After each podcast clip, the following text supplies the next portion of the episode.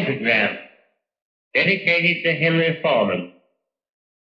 In the years of the primal course and the dawn of terrestrial birth, man mastered the mammoth and horse, and man was the lord of the earth. He made him an hollow skin from the heart of an holy tree. He compassed the earth therein, and man was the lord of the sea. He controlled the vigor of steam. He harnessed the lightning for hire. He drove the celestial team, and man was the lord of the fire. Deep mouthed from their thrones, deep seated, the choirs of the eons declare the last of the demons defeated.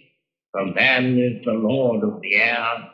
Arise, O man, in thy strength. The kingdom is thine to inherit, till the high gods witness at length that man is the lord of his spirit.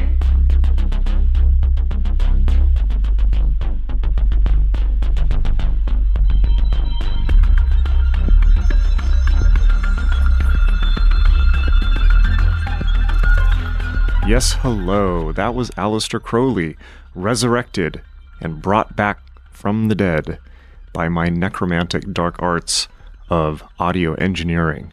Pretty cool, huh? You might have heard that before. It's pretty famous, but the recording that is out there is from a wax cylinder, actually, that was done of Crowley towards the end of his life. It's full, obviously, of hiss and crackle and the leather belt of the recording device going actually underneath all that hiss and crackle and sounds very old. So as if by magic, I have brought him back using some artificial intelligence tools and audio engineering. Sounds like an actual person again. I was impressed. Crowley is, of course, the topic of today's podcast with Tobias Churton, who has returned to the podcast after I think like 5 or 6 years. We did I think like the 5th episode of this podcast we did on one of his previous biographies of Crowley.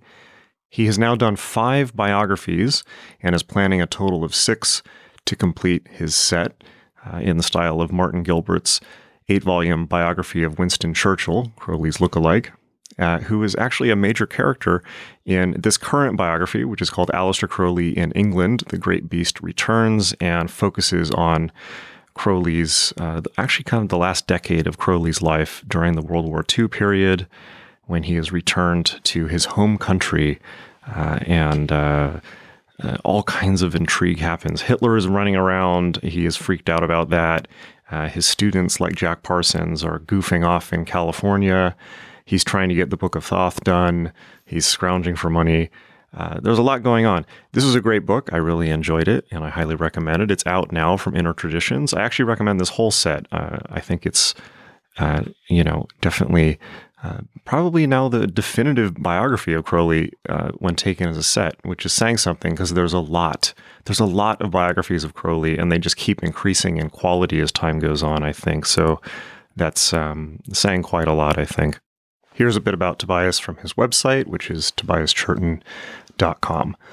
A world authority on Gnostic spirituality, Tobias Churton is Britain's leading scholar in the field of Western esotericism. Holding a master's degree in theology from Oxford, he was appointed honorary fellow and faculty lecturer in Western esotericism at Exeter University in 2005. Tobias is also a filmmaker, poet, composer, and the author of many books, including The Gnostics, The Golden Builders, Occult Paris, The Babylon Gene, and acclaimed biographies of William Blake, Aleister Crowley, Elias Ashmole, and G.I. Gurdjieff. Very good. This is a long conversation. There's a lot to talk about.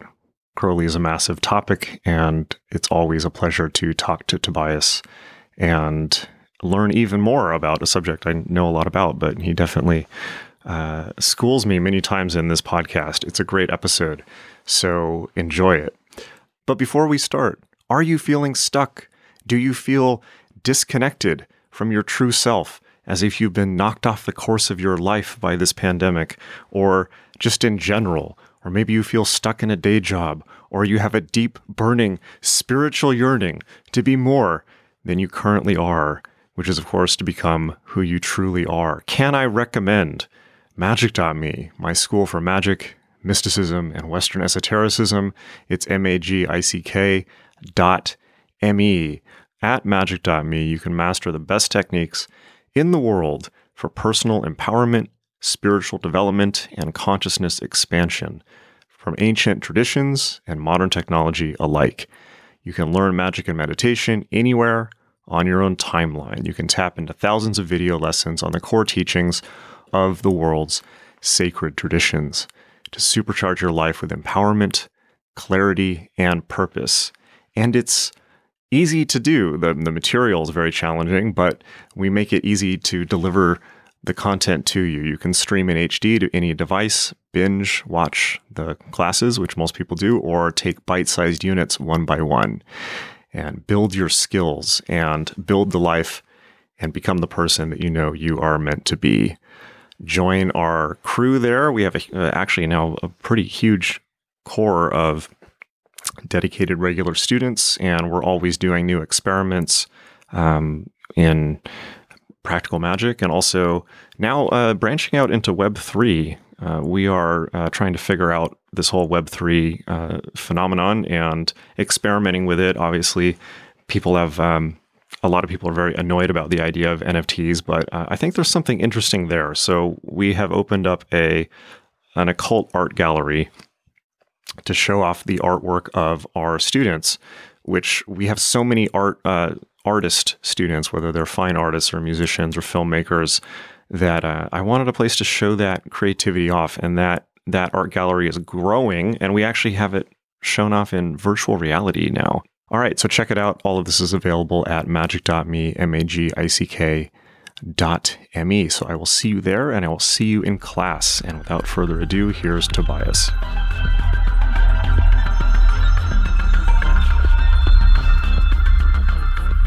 Pleasure to see you again. Thank you for being on the show again. This is, if you remember, we did one about 5 or 6 years ago, I think. Quite a long time ago, wasn't it? Yeah. It's surprising. You wrote to me. That's right. You wrote to me, and you wanted me to teach you Western esotericism. And I thought about it, and it was one of those things I didn't know what to say, and I just eventually over time I forgot about it. So I'm very sorry that I didn't answer you. Well, I was curious about Western esotericism, I know, but I was curious about pursuing a degree program. But then hopefully you saw my John Dee book that came out from Inner Traditions, which was John. No, I haven't seen that one. Yeah, I did like a 600-page biography of Dee called John Dee and the Empire of Angels that they put out. How amazing. How amazing. Thank you. Have you read Nicholas Cluley? Yes, of course. Very difficult book to assess, I think. I find Dee's. I mean, the Monas Hieroglyphica is about it's about an alchemical dream, and you have to be on the trip to get much from it. Who was he writing it for? It's really a question. I think he was writing it for the Holy Roman Emperor to try and get patronage at the time, Maximilian. Well, he either didn't know the Holy Roman Emperor very well, or he must have been on he must have been on a trip when he wrote it. Not the most common sense. You can't help it like Dee. That's for sure. Yeah, he for me is him and Crowley are the two pivotal figures for me, I think. And but yeah, I started on the book. I mean, shortly after we had that conversation, and I spent 4 years, almost 24/7. Well, not 24/7, but all my waking hours working on it. So it was quite a trip, as you say. And it was interesting to assess Crowley and Parsons after, because the last third of the book is about Crowley and Parsons. So it was interesting to reassess them and their work on Enochian after going through Dee. But Nicholas Cluley, I will say, was actually my favorite. Him and Deborah Harkness were my favorite sources on Dee. But particularly Harkness drew from Cluley so much. So I think that's my favorite text on Dee, actually. I can't remember what it was called, but the 2-volume that he wrote. I remember being at the Bodleian Library when I was doing the Gnostics film, and I was speaking to the then Oxford expert on D, and he wasn't much of an expert, but he had a pile of D's books that D had personally annotated in front of him. And I was looking through those and looking at his annotations. And a couple of the things I noticed, I wrote down. What did you notice? And the one that always got, well, it was just one phrase because it's been with me ever since, Mundus Imago Dei. The world is the image of God, which is he's picked it up from the Corpus Hermeticum. I mean, if you accept that the world is the image of God, there is no end to what you can discover. I love it. Yeah. Yeah. I became so obsessed with D. Were those, by the way, the same books that were on exhibit at, I think, the Royal College of Physicians? I don't know. I didn't hear about that. They had some of his annotated books. They were all books that were in. Well, it was in. They were all books from the Bodleian. So I don't know whether they were. I think the Wellcome Institute has quite a lot of D as well. I think. Yeah, I think those were the same. And they put some of those on exhibit. So, but they were under glass with only one page open, so you couldn't flip through them or anything like that. Yeah. Do you think? Do you think D is? Do you think Edward Kelly is the real? Author of the Mystique rather than D? What do you think? I'm mixed about it. Well, I think he was. Yes, I think he was. I think Kelly was obviously a player. You know, it's very interesting that Crowley chose Edward Kelly as a precarnation rather than D.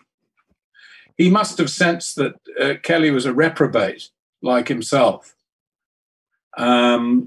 A dishonorable figure. I don't mean dishonorable in the aristocratic sense. I mean somebody who would be judged as morally unworthy by the standards of his time. And Kelly would certainly fit into that as somebody that was not nice to know. And their relationship is very interesting, and it's such a pity we have no real information about how they got on, except that D was looking for a medium. And that's always a problem, isn't it? His dependence on Kelly must have stimulated Kelly's self-importance. Yeah. To a very large degree. That certainly highlighted. Inflated his ideas. Yeah, D was very dependent. One of the really interesting things about that story also in relation to the subject matter in your book is the rhyme or the repetition throughout history of D and Kelly's relationship with Parsons and Hubbard. I suppose you could make that case. I don't think there's any real comparison at all. I mean, I just think that Parsons-Hubbard thing's a sort of a sick joke. And I think Crowley was right to call them, you know, I get fairly frantic when I consider the idiocy of these goats. Yes. And I think, you know, he just saw them as amateurs. You know, I think Hubbard's just a kind of thief. Yes, agreed. Well, let's start off talking about let's talk about your book. I just finished it last night, and it was a joy to read. Any time spent reading or writing, or certainly any time spent with Crowley, is time well spent, I think.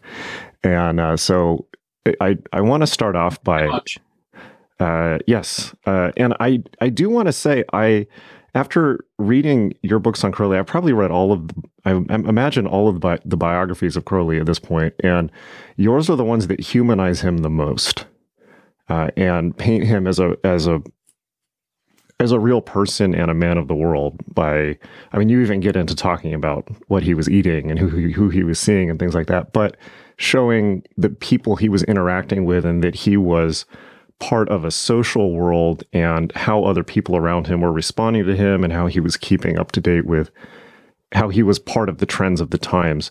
That, for me, is the most interesting aspect, or one of the most striking aspects of your books. Unlike some of the other biographies which dwell on him, I mean, there's Simmons, who just character assassinates him, and then some of the other ones just kind of dwell on him as this great legendary figure, which also I think does him a disservice. So, but I wanted to ask you, you've now gone up to the end of Crowley's life. So I think this is if I'm correct, your fifth biography of Crowley. It's the penultimate volume. Ah, penultimate. Okay. I was curious if this was the last one, but okay, good to know. There's going to be another one. One more. Okay. Well, you say now, but we'll see. Never say ever again, I know. Right. Yeah. You clearly enjoy spending time with him, which is understandable. But I wanted to ask you, now that you have spent so much time with him, having written 5 books, how have your views changed about Crowley from the beginning of this process to now? I know it's a big question, but there must have been a journey of ups and downs of your appraisal of him and how you assessed him, and now having gone into so much detail. I mean, what? How have your views changed about him? Well, I think you've introduced the idea of humanization, and the humanation, to use an old Moravian term, the humanation of Crowley is vital for understanding, for having perspective on the kinds of things he said and being able to judge them aright. But I have to say that, I mean, my initial response to Crowley was quite personal. That was when I was an undergraduate. But you had to go through this whole Demon Crowley business of the fact that, I mean, I was I suffered for Crowley when I was at Oxford as an undergraduate. And I think the college chaplain wanted me out because he thought I was going to be a priest in the Church of England. That was the original basis that I went up to Oxford to do. And it became known that I was interested in Gnostic and what he regarded as heretical and disreputable beliefs. So for a long time, I had always the slight feeling that, was I wrong about Crowley? Was my intuition that he was important and worth spending time with, was I wrong about it? Had I introduced a darker shadow into my life? Were all the bad things that happened to me as I was emerged from college into the world and tried to make earning a living, were the bad things sort of somehow attributable to some sort of contact with a negative force? Was I deluding myself? Was really, you know, the essence of this thing fundamentally deviant? I had to go through all of that for a long time, and I was constantly challenged. You know, people I knew, friends I had. I remember one guy rang me up one day, years after I left college. I'd known him at Oxford, and he said, "Oh, I've just moved to Birmingham." I said, "Oh, great, Ed. Wouldn't it be fantastic? We could meet up." He said, "Yeah." He said, "Are you still interested in Aleister Crowley?" And I said, "Yeah, sure." "Ah, okay, right." And I never heard from him again. So the demon. I think what changed it was, oddly enough, it came out of a project to make a documentary about Crowley, which I sort of dreamt up with a friend of mine. And in the process, I went to the Warburg Institute, got to know the librarian, Dr. Ryan, and spent some very intense times going through Crowley's papers. And I think I made a good decision on what stuff. And you had to write in a pencil. You weren't writing a pen. You couldn't photocopy anything. So I had to literally write out what I found in the time available. So I was sitting there scribbling away as much as I could.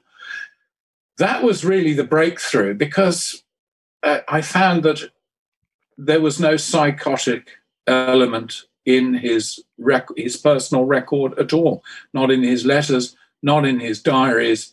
There was nothing, I couldn't, there was no locatable dark field. There was no weird. I just felt, I can see where he's coming from. He's extremely direct and straightforward about his findings. He's peculiar. We are dealing here with a very, very unusual mind. And I like unusual minds if they're creative. And my feeling about Crowley was that he was always creative. He was certainly his own worst enemy, as I think a lot of geniuses are, because, the trouble with genius is that you're never quite sure whether people... It's this. There's always a lingering self-doubt which comes from your childhood that you don't, if you don't relate socially directly to other people's thinking, you think the weakness is in you. Now, Crowley's way of compensating for that was to very much divide himself off from a large element of society, especially when he was younger.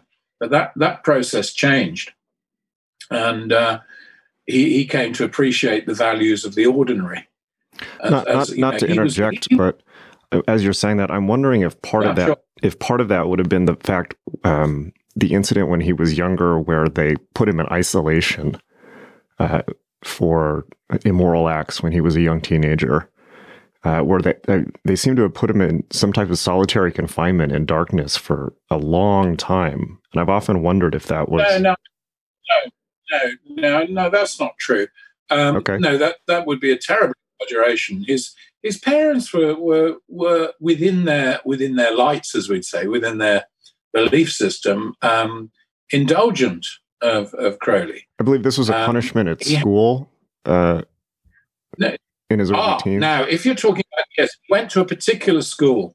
He went to a particular school in Cambridge, the Reverend Henry Darcy Champney's school. Now, Darcy Champney was, as we'd say today, was a bit of a creep. He'd been an Anglican clergyman who'd converted to the Plymouth Brethren sect, of which Crowley's parents were members. And he ran a school which was closed down, mostly thanks to Crowley's uncle. Crowley told his parents what was going on. His uncle investigated the school, and it was actually, he was removed, Darcy Champney. Yeah, that was one terrible year of Crowley's school life where he was directly persecuted and socially ostracized by other boys. And he's an immensely proud person, Crowley. I mean, he was always interested in the Leonine aspect of his chart, his astrological chart. He wasn't a Leo, he's Libra, of course, but he thought Leo was the dominant thing. Leos, I speak as one myself, can be very proud and very sensitive, and he was a sensitive fellow at the time that these things happened. That certainly obviously shaped his sense of separateness. Crowley called himself the wanderer of the waste, Alastor from Shelley's great poem. He was a man who was prepared to spend a large amount of time on his own and stand up against society. He had the sense of a natural sense of aristocracy. When we remember the word aristos means the best, not necessarily the richest or the ones with the most land. He said that all boys were natural aristocrats, but it was usually beaten out of them. And that they were compelled to conform. Now, one thing about his father was he didn't want his son, Alistair Edward Alexander Crowley, didn't want him to conform at all. So he had a sort of his first education was in anti-conformity. To be a Plymouth Brethren was to be a unique group of the saved. So he had this. So it was a double thing. While he was isolated from mainstream society, he was also exalted among the brethren. And the problem only started when at the age of 11, Crowley's father died. And he had great respect for his father, though his father was somewhat distant. He was considerably old. He was an old man to have a child of that age. And he came under, of course, the influence of his uncle and his mother, who he regarded quite well. She was of a lower class than his father. She'd been a governess when his father had married her. But Crowley's father had no class consciousness. As far as he was concerned, if you were in Christ, there are neither slave, you know, St. Paul's teaching, in Christ there are neither slave nor free man, neither Greek nor Jew. And Crowley's father used to take him on the road in Warwickshire and meet working people on the road and talk to them face to face. He wasn't a snob. Whereas his mother, he suspected, was actually one of a snobby person. But he felt that his mother's commitment to Plymouth Brethren doctrine was unthinking and slavish and doctrinaire. And Crowley had an independent spirit and, of course, as time went by, rejected the whole thing. But, Crowley was a complex psychological character and would give Israel Regardie, who was a kind of... he was a psychologist, made some penetrating points about Crowley's defense mechanisms and his armor plating and so on and so forth. I think you have to take all of that into account when you look at some of Crowley's... What were those, if you remember, for those who haven't... read Eye in the Triangle, what were the major points that Regardie brought out?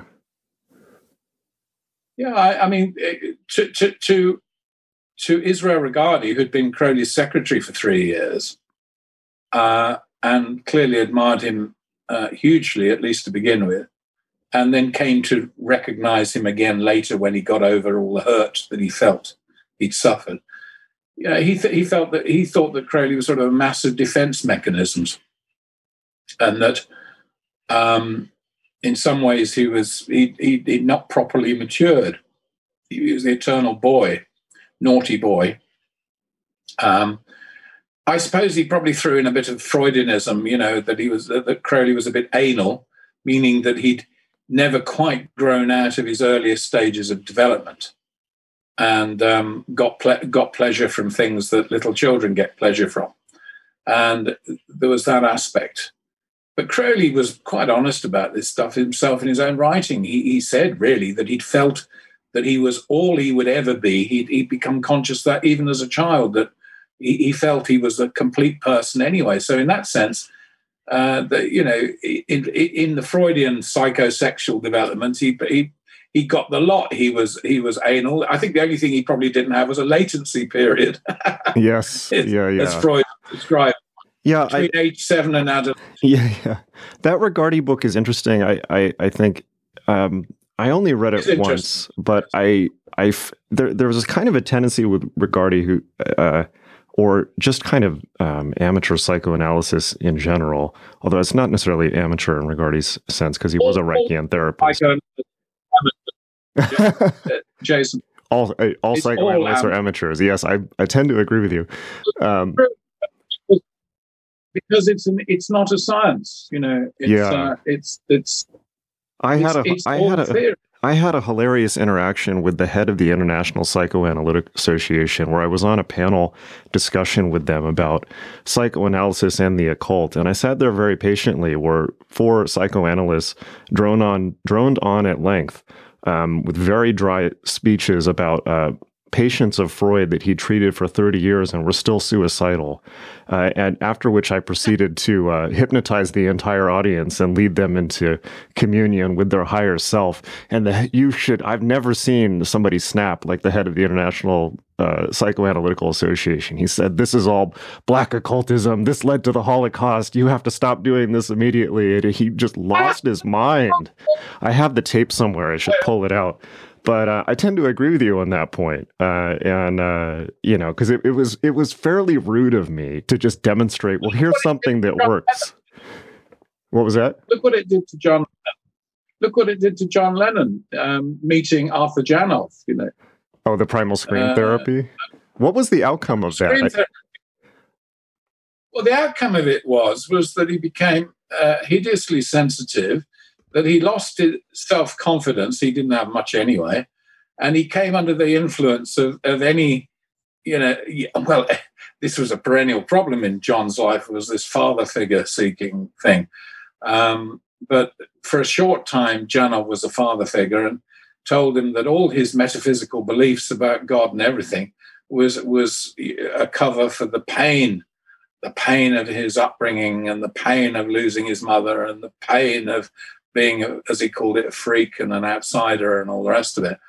And I think it neutralized Lennon's poetic gift, coupled with a sort of Zen aesthetic which Yoko had imbibed and surrounded him with. Here was a man whose great gift was the play of words, playing on words, and suddenly losing that confidence in his own gift. He also lost for a time, short time, I think, given the evidence, he lost the religious sense about what he was doing. And it then, to justify his idealism, his social pacifism, he had to use socialistic frameworks and took on Tariq Ali, who is a British lefty, dedicated to world revolution and capitalism is the problem and, world or social, etc. I mean, God, we know what we're talking about.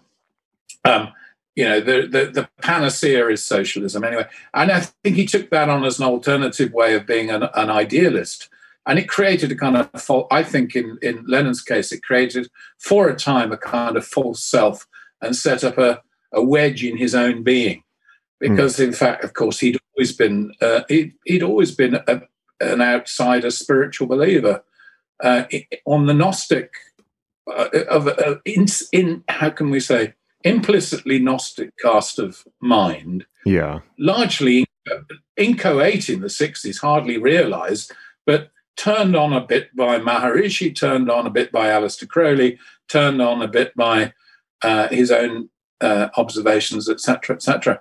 It's a fascinating... I wanted to do a book on Lennon's psychology and spirituality, much more so. I don't know the word psychology. I'm hardly in a position to know his innermost thoughts. I have no idea. I can only judge from...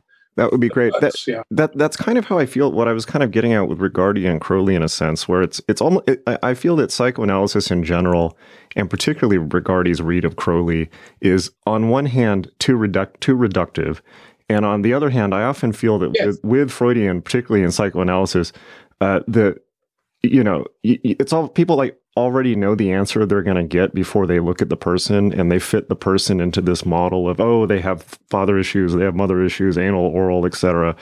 And I think that with Crowley, one of the best definition I think Freud ever gave of psychoanalysis is bringing the contents of the unconscious into the conscious. And I think if anyone did that, it was certainly Aleister Crowley. And I think there's something fundamentally sane about him, despite being who he was, in the way that he is, as you say, very direct, very honest. He did not hide his character flaws at all, in the sense he wrote, The Fountain of Hyacinth and things like this. So, and I think that Reich, for instance, would almost see Crowley as a kind of model of sane, phallicism and straightforwardness with life. I think there was also I remember reading in, I think, Kaczynski's biography, there's a conversation between Crowley and who was his student who was a bricklayer at Cefalù? A bricklayer? Frank Bennett. He has a conversation. Oh, he wasn't a bricklayer. Or he was something like that. He was a builder or something like that. I may be remembering wrong. No, he was an engineer. Okay. I take that back then. But he has this. Crowley exaggerated his working class credentials because Crowley wanted to prove that Thelema could reach the working classes. So he became a kind of model in that sense. That makes sense. Frank Bennett, fascinating guy, Frank Bennett. Have you read his diaries? No, I've been meaning to get them for a while. But they have this conversation where he says, the true will lies in it, essentially doing, this is perhaps too reductive, but he says something to the effect of it consists of doing what occurs to you, before overwriting it just in the moment. This is a very Reichian comment, I think. And Frank Bennett is so excited he leaps into the ocean. This may be an apocryphal story, but I know it's not apocryphal, but I think the emphasis you've given it is slightly askew. Okay. What he managed to explain, what he got Frank Bennett to see, was that the Holy Guardian Angel wasn't some kind of romantic idea, even though Crowley used the term Holy Guardian Angel out of respect for the traditions of magic. He managed to get, in a flash, Bennett to see that the Holy Guardian Angel was his own unconscious, which he'd been suppressing because of his sex phobia. And it was the breakthrough of his sex phobia which made him suddenly feel like a fully human being who didn't need to be ashamed of his genitals or his lustful urges, and that these powers in man can be used magically and positively. And that created a kind of sense of wholeness in Frank that he hadn't experienced before. Now, beyond that, he never knew, I think with Frank Bennett, he never quite knew what to do with this newfound freedom. I think he'd have liked Crowley to say, well, now you must do this, then you must do that. Well.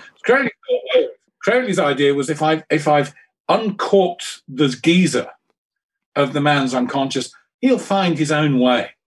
And Frank Bennett did find his own way. And, his life after in Australia, we know very little about it, but some papers came to light that Keith Richmond got access to from a suitcase of diaries and things, show that he was a different man after Chaffley and a more complete man. And it only took that conversation sitting on the beach to wake up to who he was. Well, I think a lot of people...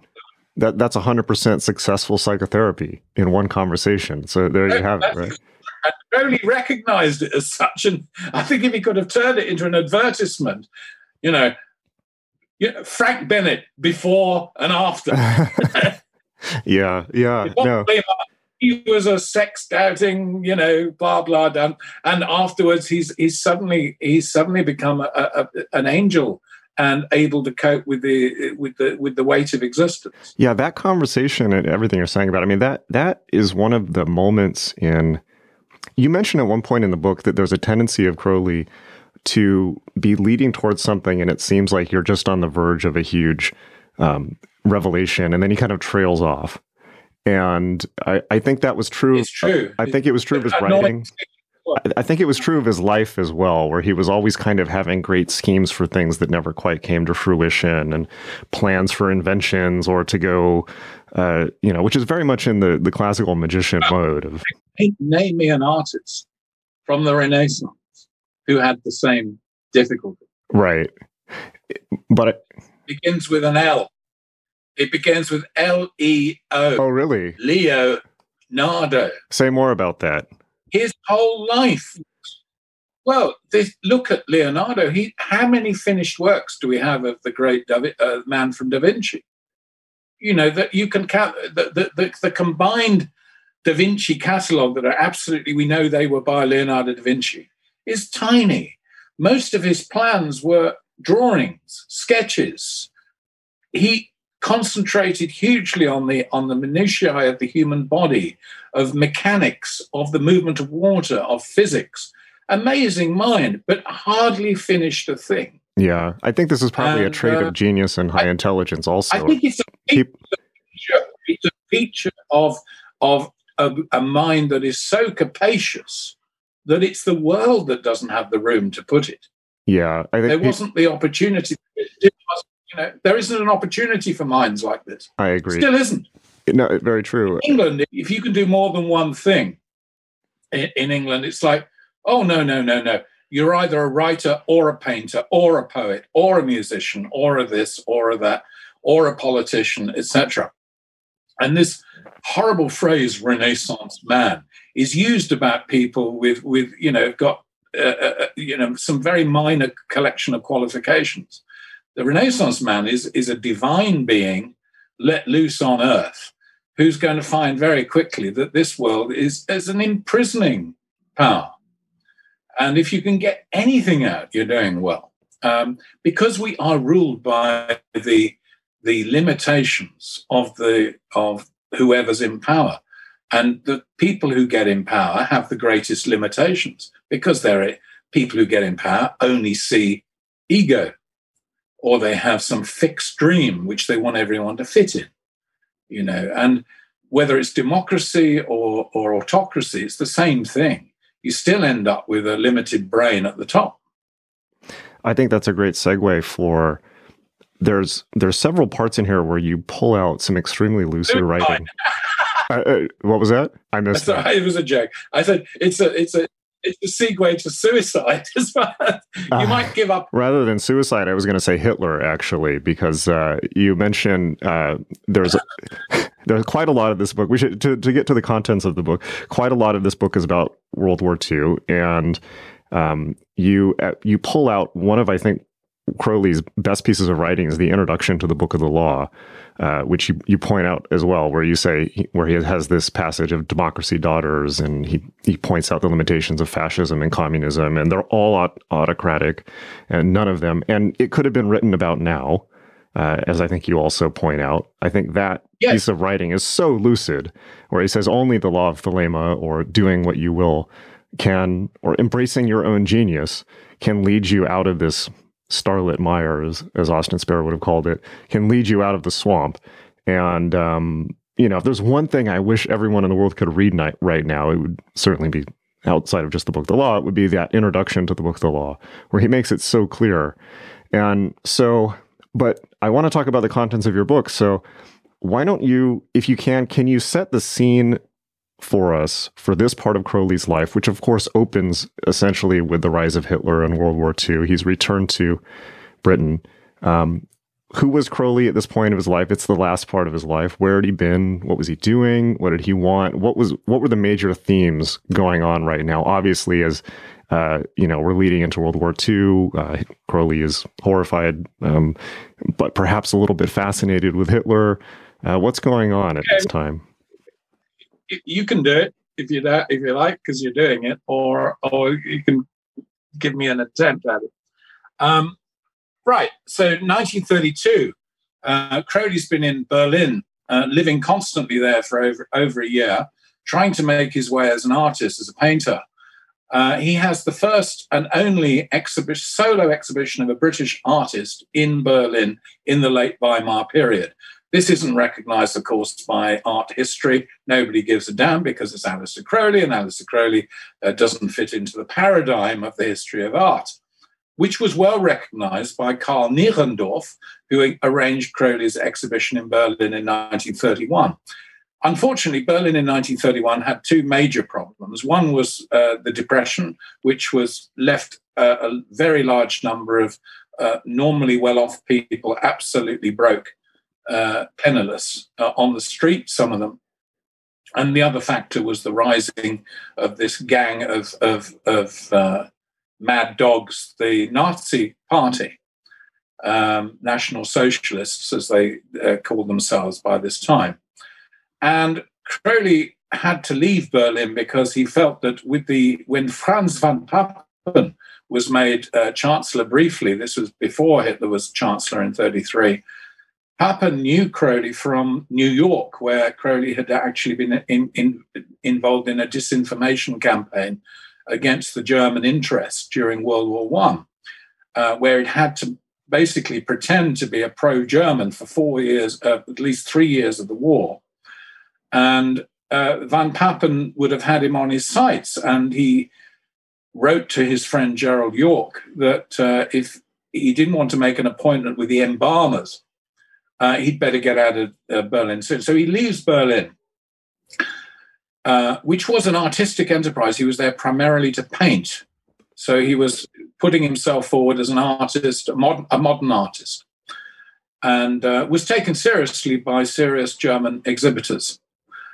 He comes back to England, which was the one place he'd rather not have come back to. England was in deep depression, and he has no choice but to stay in England. because he can't get a visa to go back to America, which by then he would have been interested in going back to because prohibition had ended. He left America in 1919 when just as the Volstead Act was enacted. And you can't think of anything more anti-Crowleyan than the idea of a prohibition. You know, the word of sin is restriction, as the as the Book of the Law has it. So he did.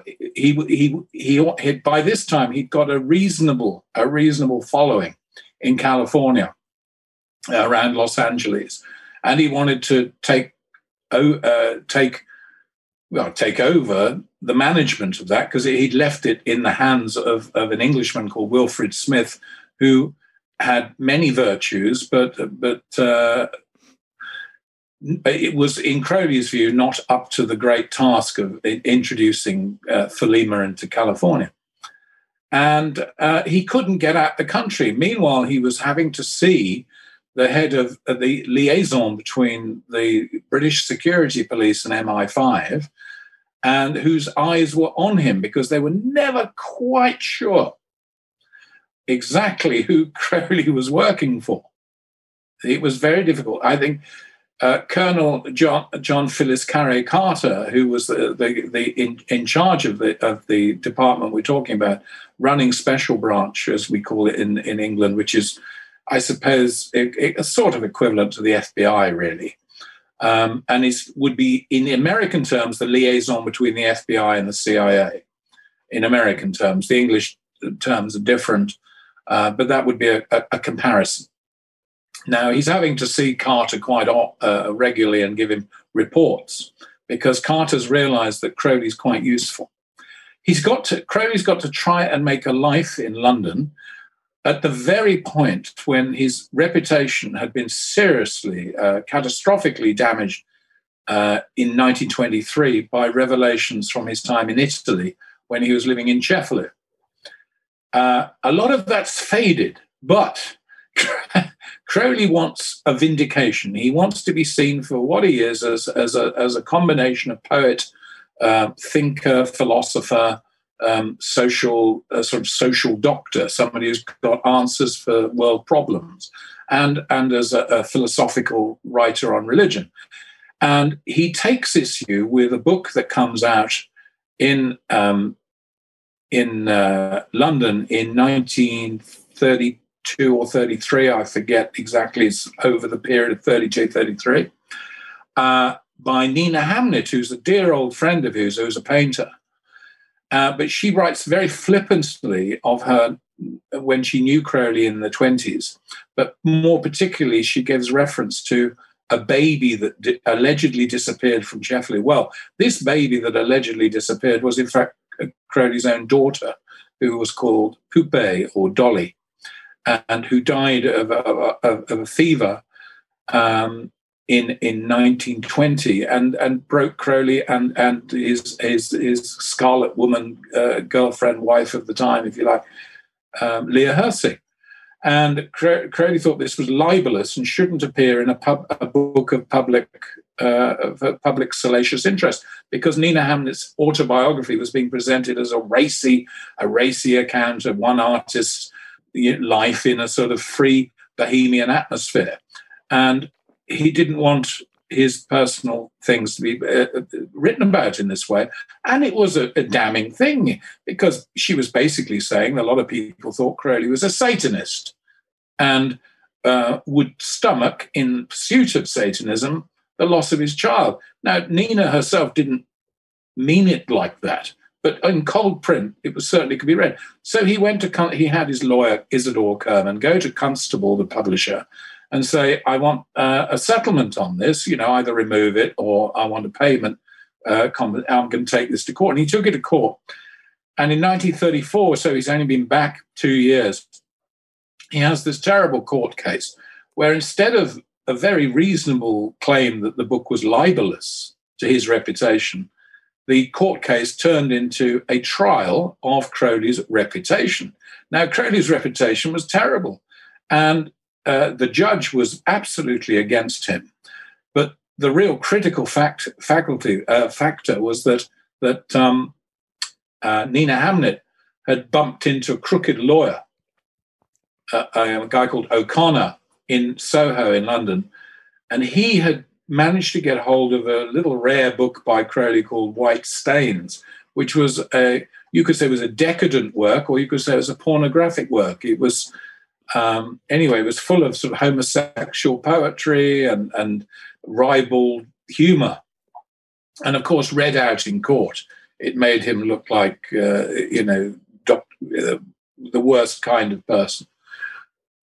And Crowley's defending counsel, Mr. Eddy, was not very effective in defending Crowley, and he lost the case, which left him a bankrupt. So Crowley, we're now in 1934, the country's still going through massive industrial depression, unemployment, and he's stuck in London with no money. No money, he can't get any of his books published, no publisher will speak to him seriously. I mean, he's really in trouble. And the only thing that's keeping him going is £5 a month. That's £5 a month, sent sometimes by his followers in Los Angeles. And we follow the story in this book of how he manages to get through the 1930s. And still kicking at the same point across, he's trying to publicize Thelema while sinking into deeper and deeper poverty until he ends up in a basement room in Walworth in South London, south of the river, dreadful place. And at that time, he didn't even have sixpence for the gas meter to light the place or warm it up. And he couldn't afford a new shirt. And he's trying to cope. And he'd been, of course, a wealthy young man 20 years earlier. And we follow him through that, and he meets this wonderful lady, Lady Harris, Frida Lady Harris, who was married to the chief whip of the Liberal Party in the House of Commons in England. And she, who's an anthroposophist, gives him a stipend, a little bit of money every month, on the basis that she will paint the tarot cards anew according to Crowley's designs. And that project goes on for about 4 years. And that keeps him going. He's doing other things as well, not writing as much poetry as he had. And then, of course, the war comes. And I hope I didn't want to say the whole general story, but the war comes and Crowley makes a big attempt to galvanize patriotic fight against what he calls Mad Dog Hitler, who, he analyzes to his German friend Karl Germer, who's living in New York at the time, what is wrong with Hitler. He says Hitler does not believe in the true will of any individual. It's his will that counts, and he treats all individual wills as subservient. And he said that's what's wrong with Hitler, full stop. That's it. He said he also doesn't like people who foam at the mouth when they're speaking and who lose their temper all the time. And he said, I like a man who smokes and drinks and enjoys life in an urbane and civilized way and can actually construct an argument in a reasonable fashion without losing their temper, becoming red, or trying to evoke some kind of idea that you're God Almighty. And he analyzed the Hitler thing. And he decided that Thelema was absolutely against this, but out of the conflict with the forces of freedom in the West, America and Great Britain combined, which he was very seriously interested in, a combination of the United States and Britain. The memory of that's still with us, though, unfortunately, the current president in America seems to be extremely biased against Great Britain, which shows a fatal reading of history. How do you mean by that specifically? You're talking about there's a specific incident with Biden where he's. What are you referring to? Well, I don't want to go into that because we're not having a political discussion, and that pegs it onto a really murky play. Fair enough. Where everybody has their own. Was Crowley's interest in World War II is to get Britain and America working together against what some people call fascism, though I don't think the Nazi Party conforms to the Italian idea of the fascisti at all. It's actually a religion. built around the personality of Hitler and a race blood theory, which Crowley regarded as utterly obscene and absurd. The notion that there was any kind of God-given superiority in the Germanic people, he just thought was a joke, especially as he'd lived there and he knew the various factors involved in German civilization. So that becomes his great interest in World War II. He gets very little encouragement from most of the British establishment, but a few people support him. One of them was Robert Cecil, who is a fascinating man who was at the very top of the British Secret Service and was secretary to the head of SIS, Secret Intelligence Service, which he never told Crowley because he knew that if he told him, Crowley would have been asking for favors. But he did try to help him get a visa to America. But I think J. Edgar Hoover probably had something against Crowley coming back to America. For some reason, he could never get his visa back to the United States. Part of the struggle, if I can interject, his life at the time. There's a paragraph that I don't want to miss this because this is the point in the conversation to bring this in. This is my favorite point, my favorite paragraph of the book, actually, that I think summarizes so many things. So there's one paragraph you point out here, or you write here, which is Crowley's V campaign signified a plan for a new planetary order based on the sovereignty of the individual's true will and unity of nature and spirit, signaling an end to tyrannies, political, social, and religious, establishing a rational, cosmic, individualistic, but freely cooperative existence. The war, properly interpreted, would mark a historic turning point from which attempts to return to the previous order would prove futile, regardless of how violently such reactions might be pursued. Crowley foresaw the downfall of any system in the way of the true will. To imagine Crowley content with a legacy of witchcraft, New Ageism, or reputation as founder of modern occultism misses the mark. And I think that's so on point, and it summarizes a lot of things about Crowley that are not clear at first, and this whole period. So I was particularly struck by that paragraph. Well, yes, you've said it. Crowley's reputation, even today, is not equal to the fact of the man, and I know that some people will never get it. They will be inherently hostile to the very notion of it, and in the way that you mentioned Wilhelm Reich. Reich talked about the emotional plague. There is sort of, in certain circumstances, even the most rational minds become overwhelmed by an emotion, and they simply condemn a thing they can't get. It can't dare come near them, And I think Crowley has that kind of. The reputation of Crowley is so divorced from the real man. But then again, I don't think most people meet in their lives, have experience of people who've sorted their mind, soul, and spirit out to the degree that a man like Crowley had. So, they don't know. Of course, how can they take this person? You have to be a seeker in order to find. And if you're not seeking, you will never recognize people like Crowley. There will always be a kind of annoyance because they're suggesting that you lack something. And I think a man like Crowley made people aware very quickly that they were lacking profoundly in a direct perception of the vitality of spiritual existence, its relationship to very real factors, including, the running of the cosmos, the geography and geology and all the rest of it, and the biology of man. They refused to recognize that what Crowley meant by magic was simply a superior conception of science that wasn't slavishly devoted to a materialist theory of the universe. This is the thing. When I was at Oxford, I was studying with physicists, chemists, engineers, biologists, and of course classicists, historians, politicians, all the general subjects. One thing I observed was that the chemists tended to be evangelical Christians.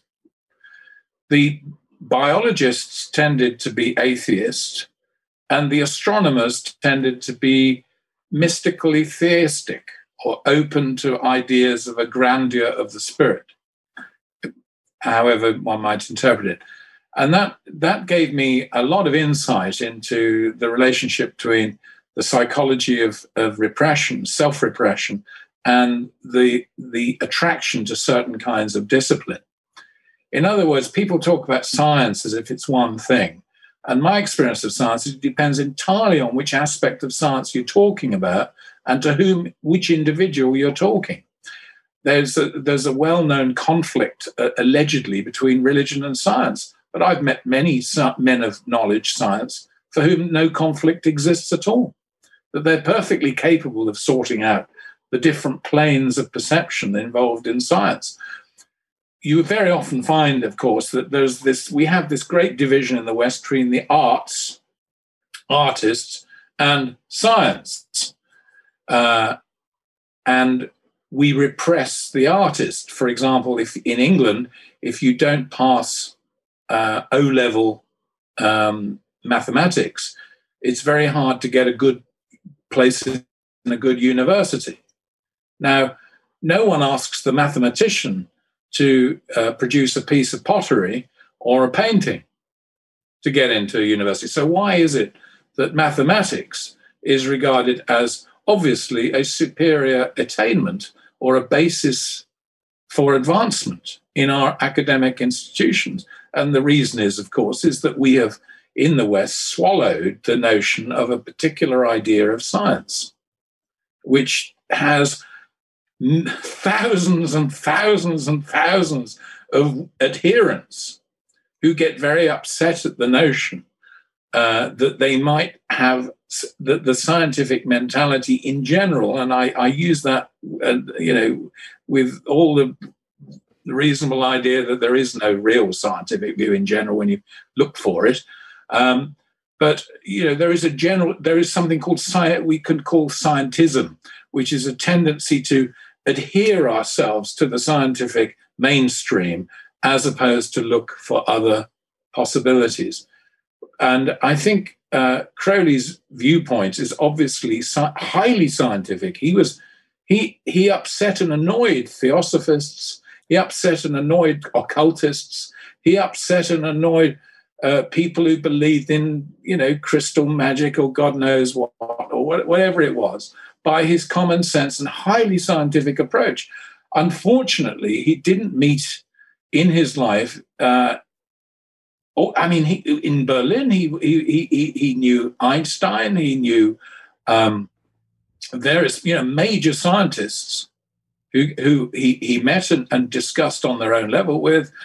That aspect of Crowley has always been suppressed, by the way, because he has to appear an occultist. But Crowley was actually very much a man of science. He may have been an eccentric man of science. He may occasionally have been visionary. But essentially, he was trying to find a scientific solution to the religious problem. He outraged his parents. He outraged religious people. For him to be dubbed an occultist is, of course, it's an absurdity. He regarded most. He said 99% of occultism is misleading, yes. And just useless. Yeah, this is. He's very, he's very different back to place. Yeah, this for me. People always want to place. What you just said of trying to bring this, the scientific solution for religion, that for me is the crux of not only Crowley, but the whole human project. And it's something that he was trying to get across, that I suppose I've been trying to get across to people my whole life, in a sense, and perhaps we all are. And this is, it's so hard for people to see even when they look at Crowley. And I think to make this point that not only is whatever we want to call it, the exploration of spirit, not separate from science, but it actually doesn't even have anything to do with popular occultism, which is this miasma that, unfortunately, this always gets tangled up in like a swamp. And it's I get very frustrated about how that's going to get disentangled, because it's so obviously the key to the whole human project, in my opinion. Well, that's why I wrote my book last year. The one that came out last year was The Lost Pillars of Enoch. I mean, that book is about how to, the quest to reunify what we call religion and science. I don't mean by religion people's individual people's particular religion or religious philosophy, but how to see knowledge as knowledge. You know, it's knowledge you're talking about. Now, some forms of knowledge are very difficult to acquire. It's very strange in religion. Everything's supposed to be accessible to everybody. Whereas, in fact, when you talk about science, most people would say that calculus, for example, you know, a higher aspect of mathematics or quantum physics are really for very brainy people. You have to be brainy, as we say in England, you know, full of hyper-intelligent to understand them. Whereas religion, everyone thinks to understand it. It's very interesting that. So we got a long way to go on that. But my book last year was about that idea. And I focused on the notion that, in fact, the so-called esoteric aspects of all the major religions not only agree fundamentally, but provide a scientific basis for consciousness development.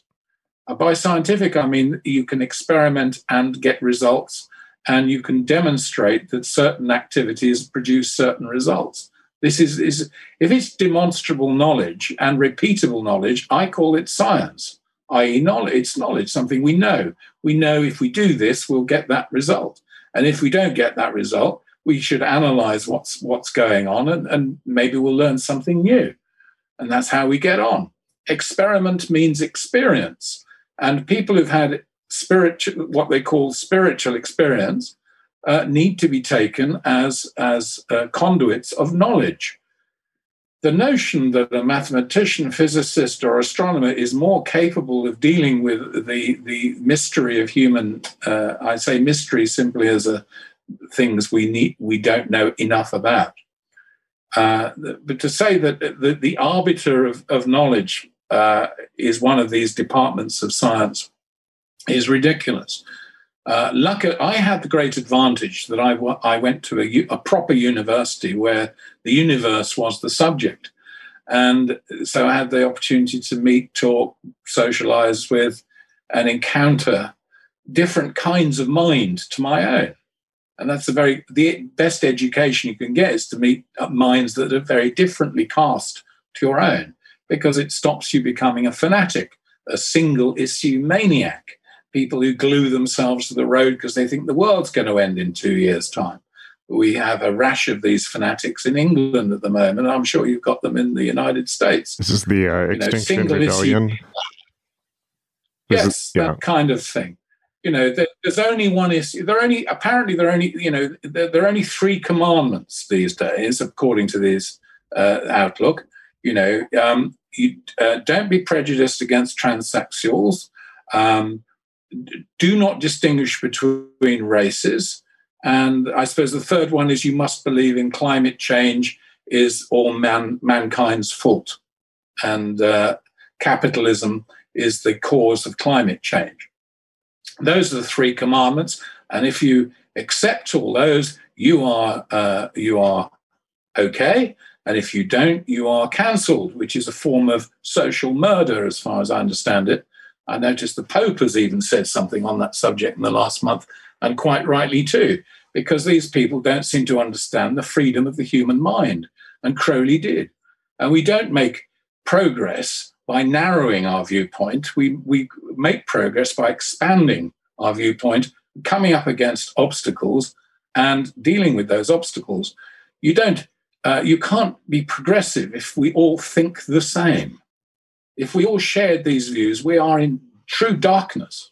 What do you think Crowley would have made of this period, particularly as somebody who came into the crosshairs of the press and the public many times in his life? I think he, on an optimistic day, he'd have said, this is the last, this is the dying cries of the restriction mentality.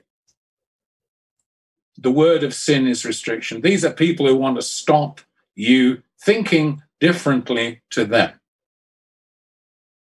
So I think he might have seen it as that on a good day. On a bad day, he might have wondered whether, in fact, the Aeon of Horus was actually a failed enterprise and they'd have to come up with something else. Yeah, I've thought about this many times because the current period definitely seems to be all the worst aspects of Christianity, like the Sunday squad and not people not minding their own business, but without any of the good parts, like transcendence and brotherhood and so on. But it's very much the same... mismanners mentality. Crowley was always very close to the ethics of Jesus because he'd been well taught them by his father. He understood, I mean, Jesus's main teaching, as I understand it, that we have purportedly from him, the main essence of it, as I understand it, one is against hypocrisy, which is to pretend that you're something that you're not. The other is against judging other people, presuming that they are worse than you. As he said, why look at the mote in your brother's eye and forget the beam in your own? A mote is a little bit of wood, splinter, a beam, obviously. In other words, my father used to say, those people with no business of their own are forever minding somebody else's. Now, that is just another way of saying, do what thou wilt should be the whole of the law. It is time people learn to mind their own business. And minding your own business means finding out what you're here for, where you came from, and where you're heading, which has always been the itinerary of the Gnostic. That's your business. That's why you're here, to find that out. What can you contribute? You're not here to become a mouthpiece for the loudest bunch of psychos in the area. That's not what you're here for. You're here. This is the whole Crowleyan libertarian ethic, which is so vital. He didn't say he was saying anything original. He recognized there were plenty of people who had a similar outlook.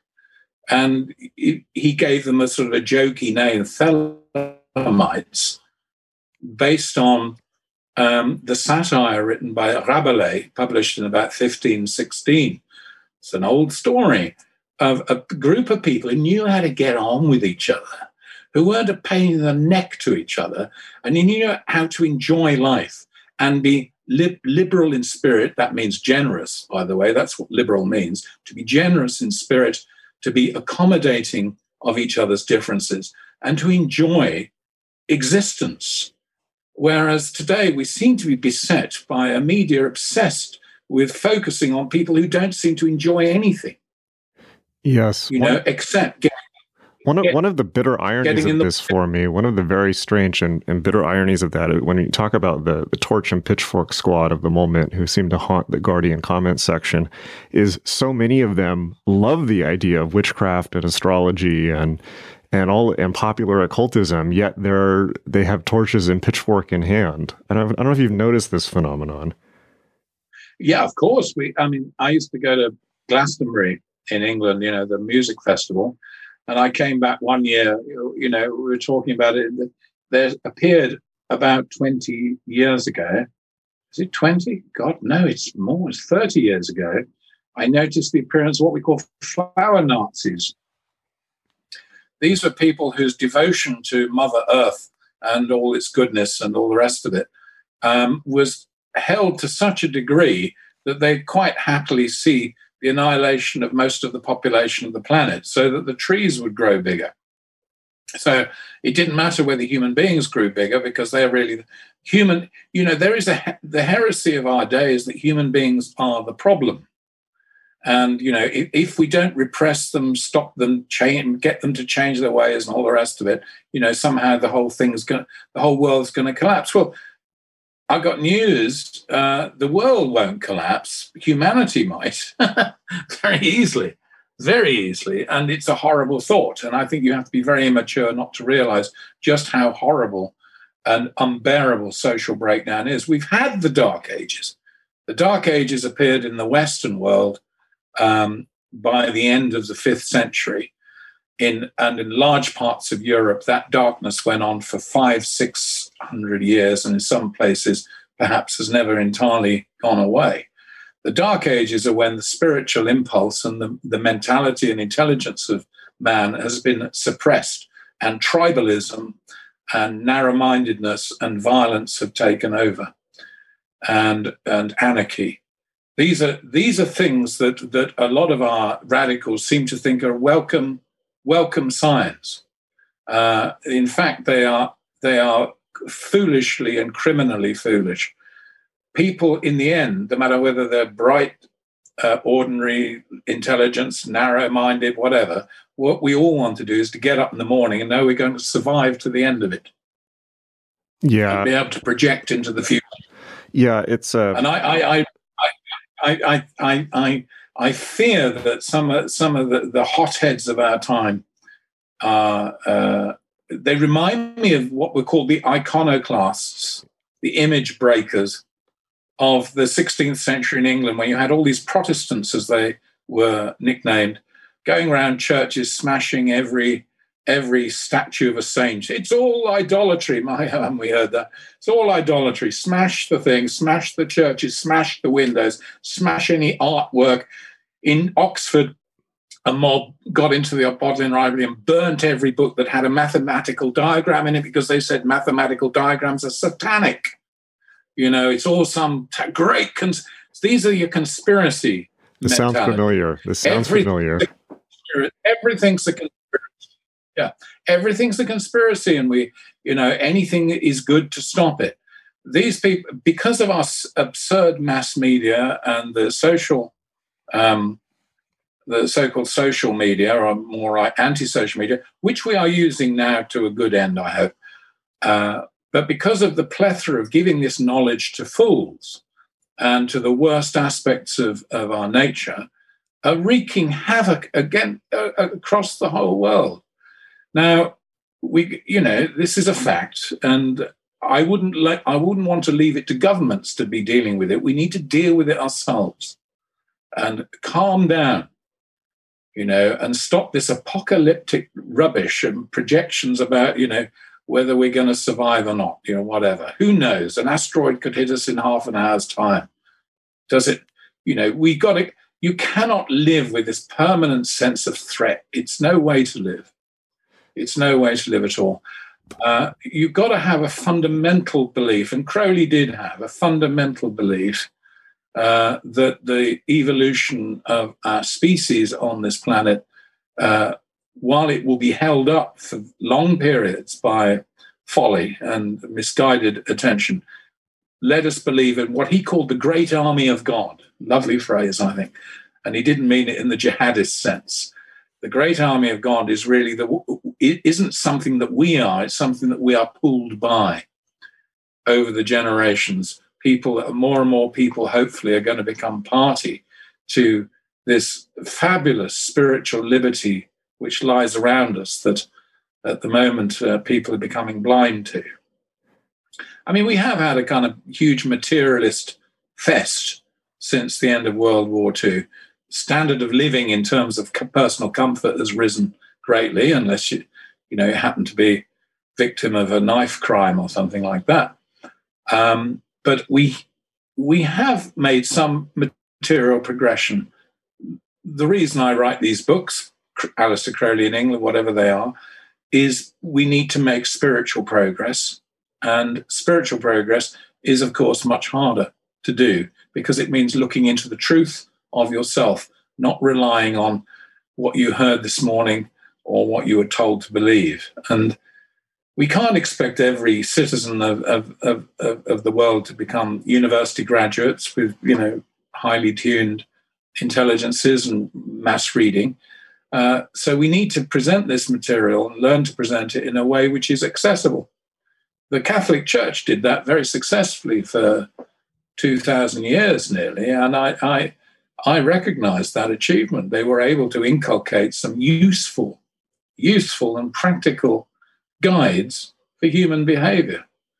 Their biggest mistake was opposing science, whereas they should have embraced it in the 15th and 16th centuries, as it is that they alienated what they thought was an enemy, namely of people who wanted more personal liberty and who wanted the freedom to explore the cosmos. And the church allied itself with a repressive notion. And are now in the situation, unfortunately, where they look mostly reactionary.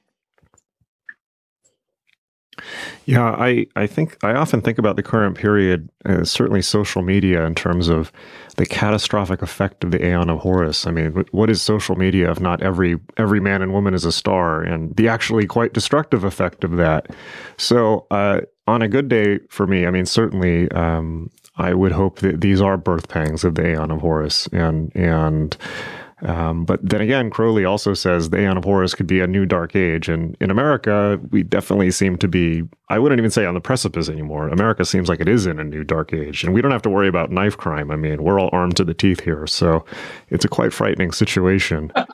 And the country's on the verge of falling apart completely. And, you know, it's a very precarious time. And I think that the response from that is this new puritanical impulse, this new repression. That's not gonna get us anywhere. And but conversely, you talk about the material gains we've made. It's easier than ever because of our material growth to undertake spiritual growth. And like you, I this is what I wish for people. Yes, and you know, you have to have the will to seek it, and. There has to be a cultivation of intelligence at an early stage to provide the appetite for it. If what I see in the terms of entertainment world gives me any idea of Hollywood doesn't have much respect for the intelligence of its consumers, it seems to me.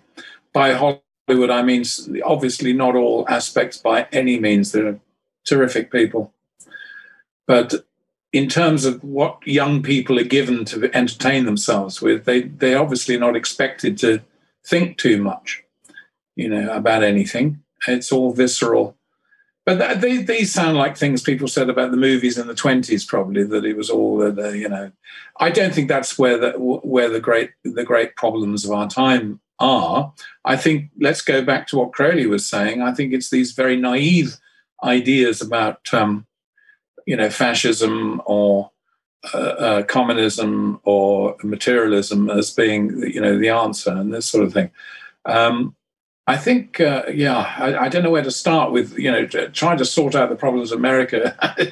It's taxed the finest minds. Yes. You know, my only one is the disease tends to start in America and then spreads around the world. Yeah, you have a you quote Crowley hilariously in this book. I loved it so much. I put it out on Twitter. That is, at one point he says, I have a 50,000 year plan to save America. That was great. Yeah. I don't think I have the answer to Americans' problems in the sense that you can just say something and that's the answer. There are, you know, where do you start with issues like that? Yeah. Well, I wanted to maybe segue to Crowley's interaction. Obviously, he had been to America many times, but for me, it's fascinating that the test case for actually instituting post Cefalù, the test case for instituting an actual working Thelemic community was Los Angeles, and the results were mixed, shall we say. I mean, Crowley had, initially had this idea that he was going to take over AmWork, and then we got Wilfred Smith came down from Vancouver and founded the Agape Lodge, which Martin Starr has written about. So much, and from Martin Starr's account, from your account here, from everything I read about it, it was a mixed bag. And Jack Parsons obviously is a very romantic and legendary character, and so iconic in so many ways. But at the same time, was clearly, he really gets raked over the coals by Crowley here, which I quite appreciated you pulling out here. But I'm wondering if you could talk about that period, maybe, and what your take on that was. Yeah, I mean, it must have been really strange to have been fans, really, fans of Aleister Crowley, operating in California, in Los Angeles, during the golden period of the movies. The combination of worshipping celluloid gods and goddesses, the strange juxtaposition of people arriving from all over America in Los Angeles looking to be deified by the camera for popular entertainment. The combination of that and this strange new, effectively new religion of Thelema operating in the suburbs around it, is so difficult to imagine exactly how it felt. And Crowley had the terrible problem that he wasn't able to get personal experience of it. He couldn't get over and sort it out. So all he was getting was letters from Regina Carl and from Jane Wolfe and from Wilfred Smith and later from Jack Parsons, telling him what was going on, full of names that he didn't recognize. And he was trying to be kind. He wasn't, you know, he was trying to make allowances for the difficulties, but he often misunderstood exactly what was going on. I think Martin Starr's version of the story, incredibly well documented, has a sort of it has a sort of flavour of judgmentalism. It strikes me as somebody looking down on the folly of the period, and maybe that's fair. Maybe it was a folly. Crowley certainly seems to have thought so. But Crowley comes out of that book, The Unknown God, as a highly manipulative character who's just exploiting the enthusiasm of the people in California. And I don't think that's entirely true. Although I will say this to you, I think it's depressing that so much of Crowley's correspondence in the 30s particularly, is about extracting money from the Church of Thelema, as it became, Agape Lodge, in its various addresses. And it's depressing to read it. How often it's money that he wants. I mean, at one point, Wilfred Smith says, you know, I know you're not really interested in letters from me unless there's a financial element. And that's terribly sad, because Wilfred Smith was really believed in Crowley in the way that Frank Bennett had done, and believed that he said, I know you're the greatest man in the world. Extraordinary thing to say. The only other comparable thing I can think of is Frank Lloyd Wright, who believed that Gurdjieff was the greatest man in the world. There must be something about these men to elicit such a statement. Wilfred Smith, of course, worked for a California gas company, so I don't suppose his opinion would be counted as highly as Frank Lloyd Wright. But I don't see why not, because I don't see that an architect has any better judgment of a religious leader than a gas worker, frankly. And Jesus's early following were mostly working people, as far as we can tell. I say mostly because some obviously were upper class people of that period. Same with Crowley again. It's difficult to typify the life that they were leading. I rather admire them. I got a really warm feeling that Jane Wolfe and Regina and their Crowley evenings they were having in Pasadena, and their attempt to put on the Gnostic Mass in the attic of I think it was Orange Grove, wasn't it? Probably all gone now, probably bulldozed down, I should think. It has been. Yeah, it has. I think there's something rather magnificent, and I think it'd make a wonderful movie if it wasn't sensationalized. the ordinariness of coming in from work and saying, right, we've got to prepare for the Gnostic Mass tonight, and we've got a bunch of people coming round, and I think there's a big gay crowd coming from the theatre, and they go, we're having a night in favour of Walt Whitman, and we'll read some Crowley poems and this sort of thing. And all at the same time as, you know, Gone with the Wind is being made, or Clark Gable is king of Hollywood. Marvellous. I actually think that period is in. I think Crowley really desperately wanted to come and be part of it, and I think he felt that he'd spark it into a much, much more systematic system that would have worked. But that would be to presume that Crowley was a good administrator, and I think Crowley's was one of his. I don't think Crowley was a good administrator. He couldn't administer his own life effectively, unlike somebody like Harvey Spencer Lewis, who could seriously administer not only his Rosicrucian order, he could administer his own life. He was so much more practical. Crowley was a hopeless practical in the practical department. This was a terrible... He always said, you know, he'd been brought up on checks on demand. He just asked his parents, he needed some money would arrive. And he had no conception of how to make money or how to work it. So when he was down and he had no money and was literally close to starvation in London, his only option was to ask for money. That's all he could do. And because in England anyway, in those days, there was no welfare state, you know, and he was hardly a person who could go and get a job as a bus conductor or work in a shop or something. I mean, it would be ludicrous. He'd had a private fortune. I think it might have done him some good to just go and get a job.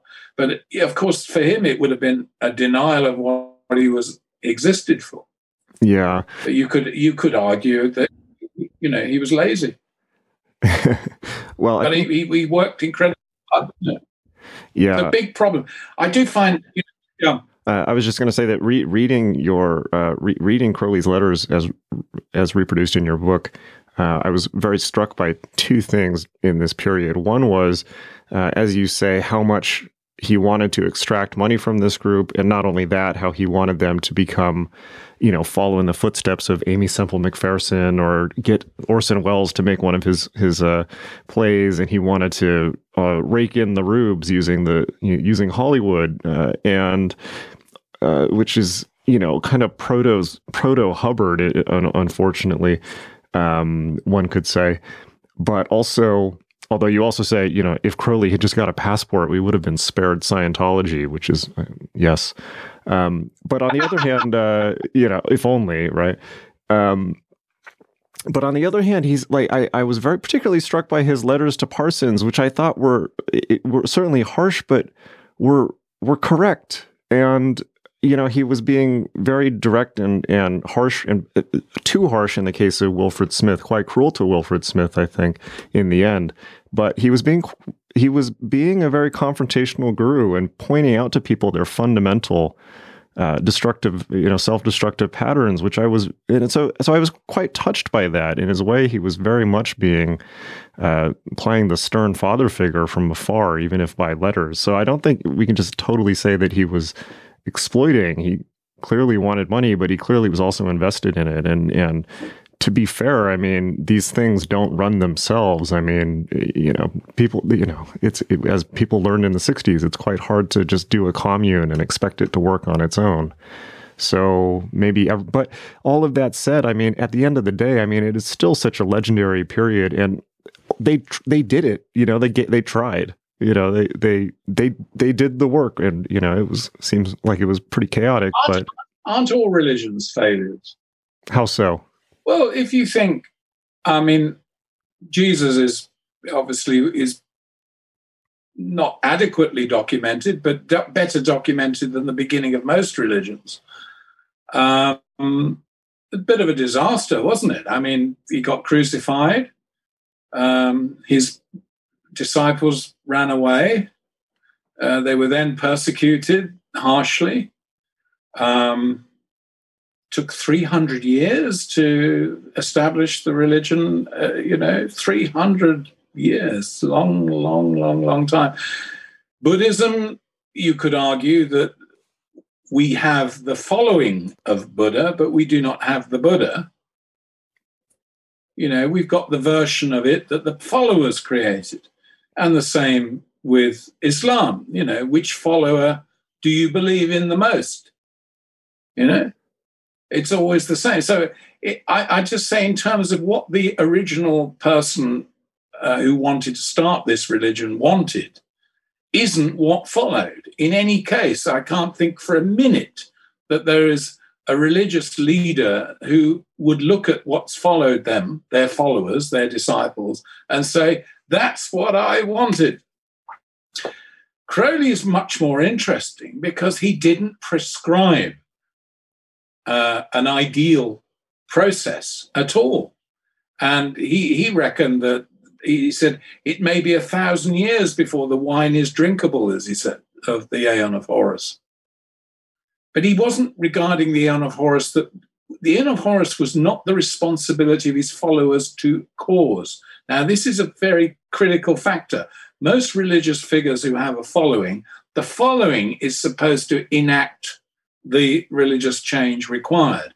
Crowley's view was the Aeon of Horus effectively clicks in April 1904, and it'll happen anyway. And the best way of following it is to find your true will. In other words, don't follow me. He's not asking for followers. What he couldn't understand about the Thelemites of Los Angeles was that they seemed to be floundering about, unable to run a disciplined group amongst themselves by sticking to their true will. And I think his problem was that he never understood this problem of because he was a romantic, there was a disparity between the ideal and the fact. And he didn't want to know too much about the fact, you know, because he didn't see it as his responsibility. It was theirs. If they wanted to he could have said, look, I don't care if you just drop it and go back to whatever you were doing before. That's entirely your business. But if you are going to run an organization which is promoting some of my writing and some of this Thelemite philosophy, you really need to get your act together, boys, you know, and stop using it as an excuse to promulgate your own obsessions. And he recognized quite quickly in Jack Parsons that Parsons really was looking for a vehicle for his own particular interests in a kind of mega feminist witchcraft libertarian movement. It's actually very interesting how often occult movements coalesce around this idea of a sort of super feminine revolution. The same thing happened with Blavatsky, with Lady Caithness Ness in Paris. Crowley comes to believe that it's the position of women that are probably central to the spiritual revolution. Parsons has a similar idea, but his idea of woman is frankly a little bit sci-fi, I think. And here we are again in this, we're now in the sort of post-goddess, Mary Magdalene, neo-Gnostic, feminist universe, the growth of Wicca, which is a highly feminized institution and probably constitutes the marrow of most occultism today, so-called. It is interesting how it's this feminine thing. And, of course, Crowley was disposed to recognize this was a feature of the Aeon of Horus, but it wasn't something that particularly interested him, in the sense that he didn't, you know, for him, he was trying to revitalize man as a whole, male and female. Every man and every woman is a star. But it's strange how Parsons' view was very much about an emergence of a new kind of woman. Yeah. Sort of Wonder Woman in a way. I think from Marvel Parsons. Did you see the film Professor Marston and the Wonder Women? No, I haven't. Movie made. This phenomenal film made about three years ago, the Hollywood picture. It's about the creator of the Wonder Woman cartoon series. And he lived with two women in a polyamorous state. Very into BDSM, from what I'm aware of. I don't know what that means. Bondage, discipline, sadomasochism, which was all the ropes and lasso of truth and all of that in Wonder Woman. I don't know. I've never understood that sort of stuff myself. But I suppose did it hurt anyone? Oh no, not at all. But a lot of it ended up in the comics, from what I wonder, from what I understand. Maybe impressionable young minds, as Frederick Wortham would say. No, I think you're right. But then you've got to look at the movies and the early silent films, and the girl is always tied up on the rails. Yeah, what's that about? I will say Parsons writing about what little writing he left obviously is very sci-fi and perhaps naive, but also makes much more sense in an American context, in a way where it seems a distilled version of Thelema for a more childlike country. But I will say that, on the whole thing of religious movements becoming goddess fixated, and Freud would certainly be withering about this. He would say it's like when I had my interaction with the head of the psychoanalytic association, he said, this is all, you want the womb consciousness, you want to go back to the womb and experience all these mystic. I think Freud at one point says that mystics have these feelings of revelation, of being at one with the universe and cosmic consciousness and oceanic consciousness, as he calls it. And it's all this longing to return to the womb. So I think Freud would be quite withering about that. But I don't know. What are your thoughts on this? I'm looking forward to returning to the womb, and I hope that Freud isn't. I hope that Freud isn't there when I get there.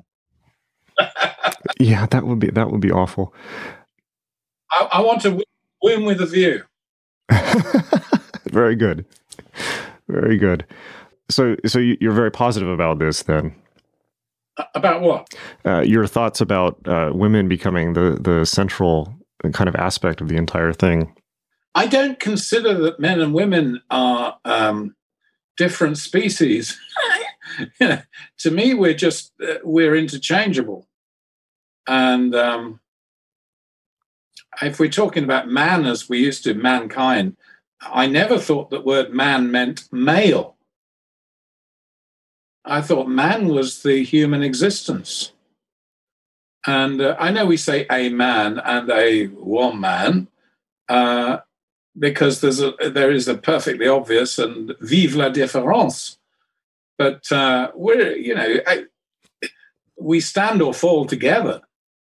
This notion of a separatism or dividing people up according to their particular sexual interests of the time, what we call this word sexuality. I think Crowley was really right on about this. He said that's, it's your own, everybody's business to find their own ideal, what suits them, and it's nobody else's business. So I don't need to have it flagged for me with a badge of recognition. I mean, I'm sad that there are vast, vast parts of the world today who have no tolerance of other people's individuality. But I'd say it's about individuality. And I wouldn't take these terrible designations. Am I bisexual? Am I trans? Am I this? Am I that? Do I belong with that group or another group? Oh, God. It's like sectarianism. It reminds me of the fracture of Methodist religion in America in the late 18th and 19th century, when John Wesley's short-ish trip to America led to a certain amount of Methodists eventually, and then splits, becomes the Baptists, and then the Baptists split, and my God, there's how many dozens of different bloody churches are there? All claiming to worship the same God, etc., etc., all claiming to have their special thing. I remember my father nearly became a Mormon. at one point we were visited by Mormon missionaries. This was in Britain in about 1971. And I remember listening to them with their story of Moroni and the gold plates and everything. And they said, of course, in the Mormon church, we don't drink coffee. Ah, I thought to myself, even at the tender age of 10 or 11, I said, that's your USP, you're the ones who don't drink coffee. Right. Okay, fine. That's great. You know, I mean, I thought, what an inspiring idea that was. And then I went to meet one of their so-called apostles, and they had to give him this name, apostle, which sounded, you thought you were going to meet St. Peter or, you know, some venerable. And some guy turns up in a suit who's about as ordinary as the bank manager and starts talking about religion in a way which I just thought showed he hadn't read very much except his own material. And it made me, my dad was very interesting. He took me around all the different Christian sects, even as a child, a bit like Crowley with his father. So I met the Christadelphians, the Jehovah's Witness, all these different groups, Roman Catholic. In the end, I found the only people who seemed to live on planet Earth reasonably comfortably was the Anglican Church, the Church of England, who seemed to have their feet on the ground and not be obsessed with interpreting or over-interpreting passages from the Bible. So I don't think sectarianism is the way forward. And in this new sexuality thing, what I observe from my position is enormous sectarianism. You know, horrible stories about lesbians in Houston who won't accept transsexuals, or they don't really like bisexuals because they're not real lesbians, you know. And what's a real lesbian and what isn't? Oh, God, hang on. Can we climb above this one? You know, I think of St. Paul. In Christ, there is neither Jew nor Gentile, neither slave nor free. Yeah, all brothers and sisters in Christ. What a better song that seems to me to sing with this. This rainbow isn't big enough if it only covers sexual preference. You know, that is a complete, you know, it's a travesty of the notion. It's an exclusive identity. Now, I understand historically how it's come about from Stonewall and all the rest of it. I understand the enormous tremors we're going through socially to adapt to recognizing what was there anyway, i.e. that we're all different, right? And that to me says, well, okay, that's the struggle of Thelema in the world. But if we retreat into these defensive positions, well, where do you think we're going to end up? We're just going to end up with more and more people telling other people what they should think, do, how they should make films, what they should paint, what you should write about, what's acceptable, what isn't acceptable. You know, I've heard there are even post-Thelemites who say that Crowley we can do without, we like Thelema. Yes. I wonder whether these people... Yeah, it just seems to me they haven't had a proper education in actually understanding that there's a lot more to the world than what they're thinking. You know, the first thing you were taught, certainly when I was at Oxford, was you know, question, not just your own thoughts, but anybody's. You know, put it to the test. And don't be upset emotionally if somebody has a different view. Yes. You know, which is this is the thing about being a star, as Crowley's image puts it in the Book of the Law, is that every star is differently positioned. So the universe inevitably looks different from one person to another. And if I may go back to our French cousins and say, vive la différence. I'm glad you're different. God, you wouldn't want to be like me, and I don't want to be the same as you. You know, so shine on, brothers and sisters. And if there's anything in between, whatever that might be, you know? Yes. We're all in between. We're all in between some kind of image of somebody else's choosing. Nobody is in a fixed position in society, But spiritually, you know, there is a foundation to our being. This is one of the things I admire very much about Crowley is that he future-proofed his work in a sense, because he wrote it all down at such great length. There's nobody is going to be able to, unless all printed media disappear from the earth, which seems unlikely. Maybe the internet, but not printed books. He will always be there. Every time I go back to Crowley's books, I have this.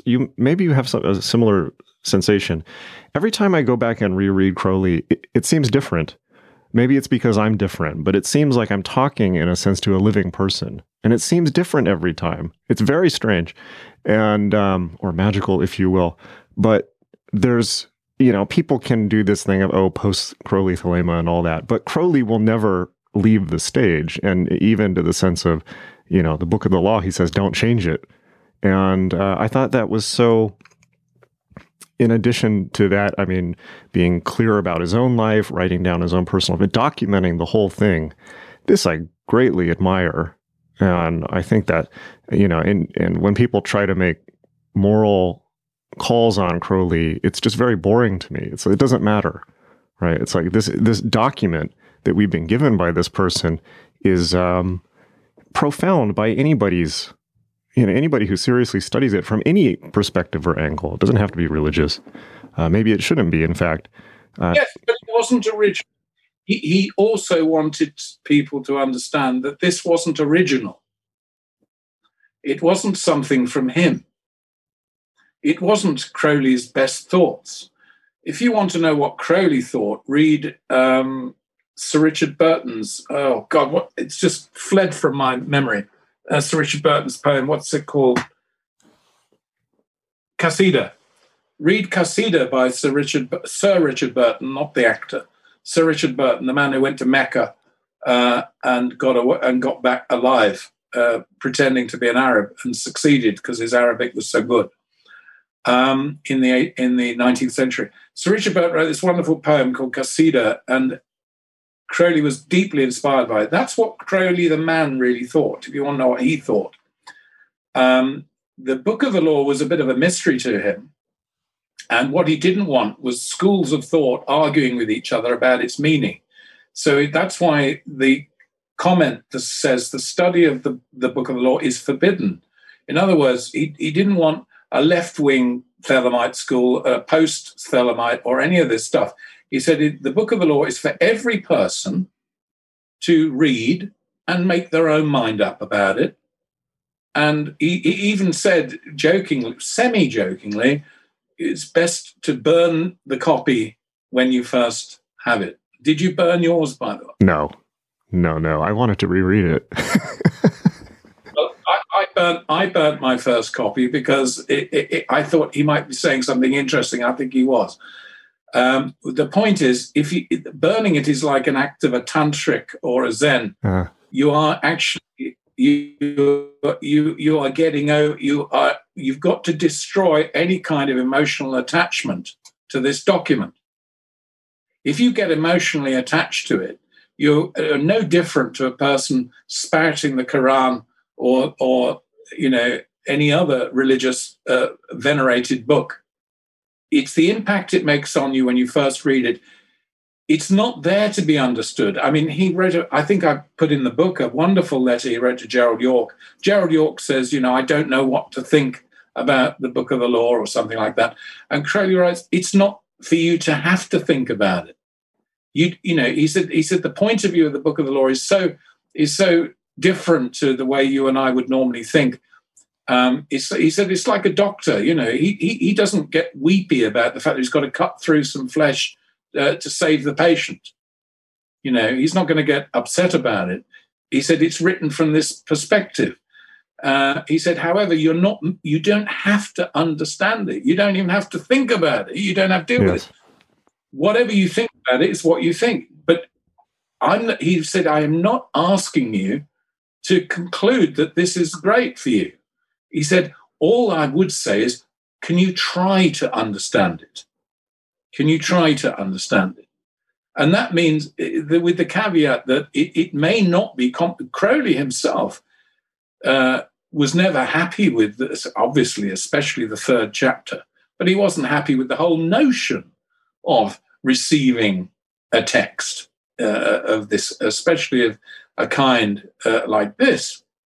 I'm afraid I personally am very much on the Israel Regardie view that the Book of the Law is very much a product of Crowley's own, what you could call subconscious, or his, in fact, it is his holy guardian angel, I think. It's his connection. But, whether or not his upbringing and his anti-Christian tendency has dominated the third part, he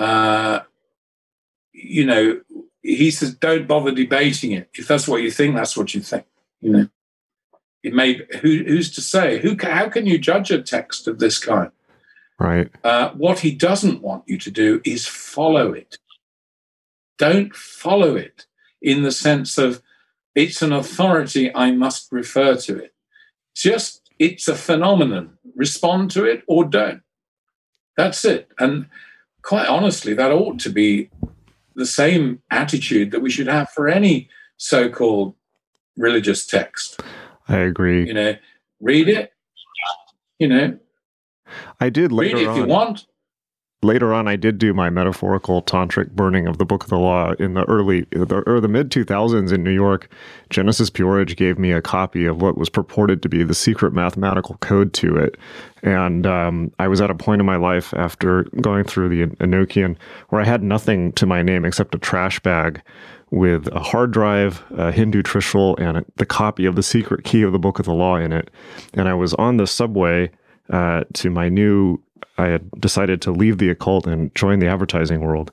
So I was on the subway to my new role in life, and I without reading it, I left the copy of the secret key to the Book of the Law on the G train in New York as a symbolic act of detachment that I don't need this. It's already in me anyways. So later on, I did burn the book in a sense. That book, the secret key, was it any good? Maybe. I don't know. I probably not. But it was just the mathematical cipher, so they didn't spell out what it said. Imagine. Yeah, well, I've never found any explanation of the Book of the Law convincing at any point. Sure. It's me. I met Amado, a man who called himself Amado Crowley and claimed to be Crowley's son, and he said, "What was he like? What was he like in person? He doesn't get mentioned very often anymore." No, he was. He used to speak like that. Hello. Now, Lundfall. He had a very serious asthmatic condition.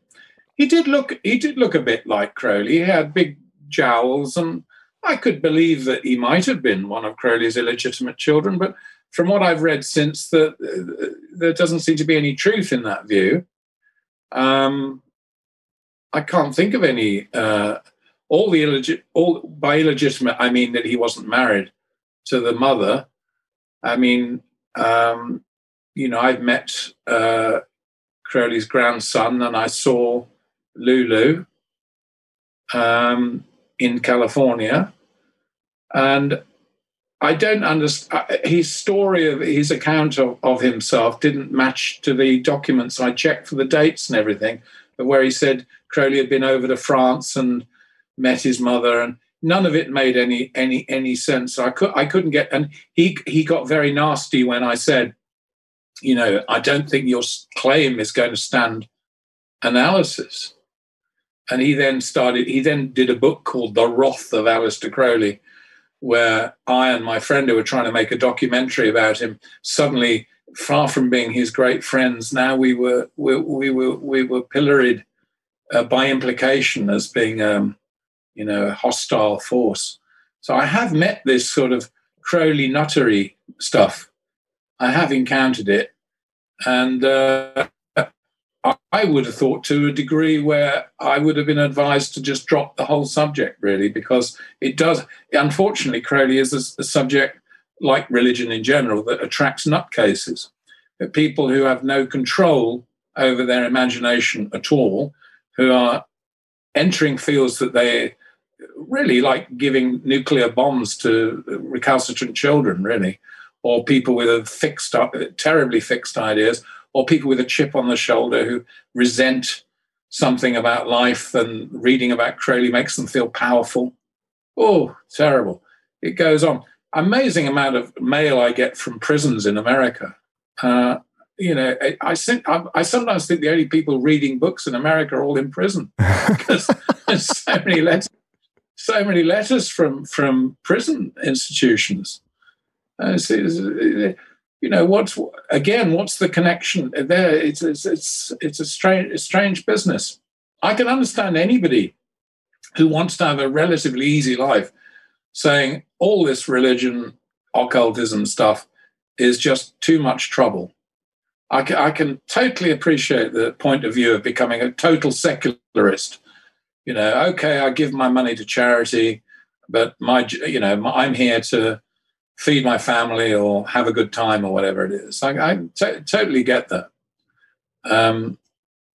It is sad because at one time religion, the main response, apart from murdering opponents, the other contribution of religion was the construction of beautiful buildings, religious art, poetry, you know, and so on and so forth. So many good things have come out of spiritual experience, so many good things. In fact, where would we have been even in 2001, A Space Odyssey, which is a secularist work of Arthur C. Clarke and Stanley Kubrick?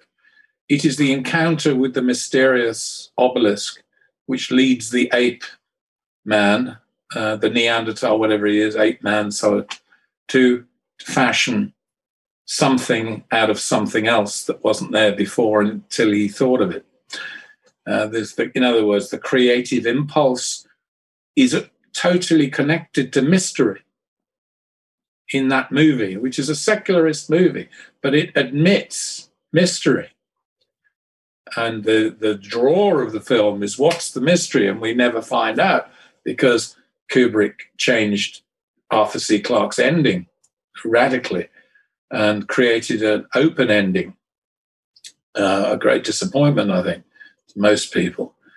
But there we are. So I think religion is like everything else on earth. You have to take the rough with the smooth. And I think obviously I wouldn't have written a book, 5 books on Crowley, if I didn't think there was some value in it for everybody, obviously.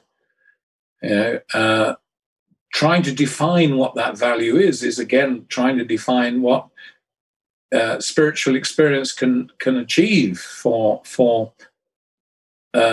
civilization. I think if it's the right kind of spiritual experience, it can be the greatest, you know, impulse to good and progress and unity and the things that we almost don't believe can happen. I think the world could be changed overnight, practically, with a spiritual impulse taking root in the dry powder of our times and people getting it. There may come a point when people start to get it,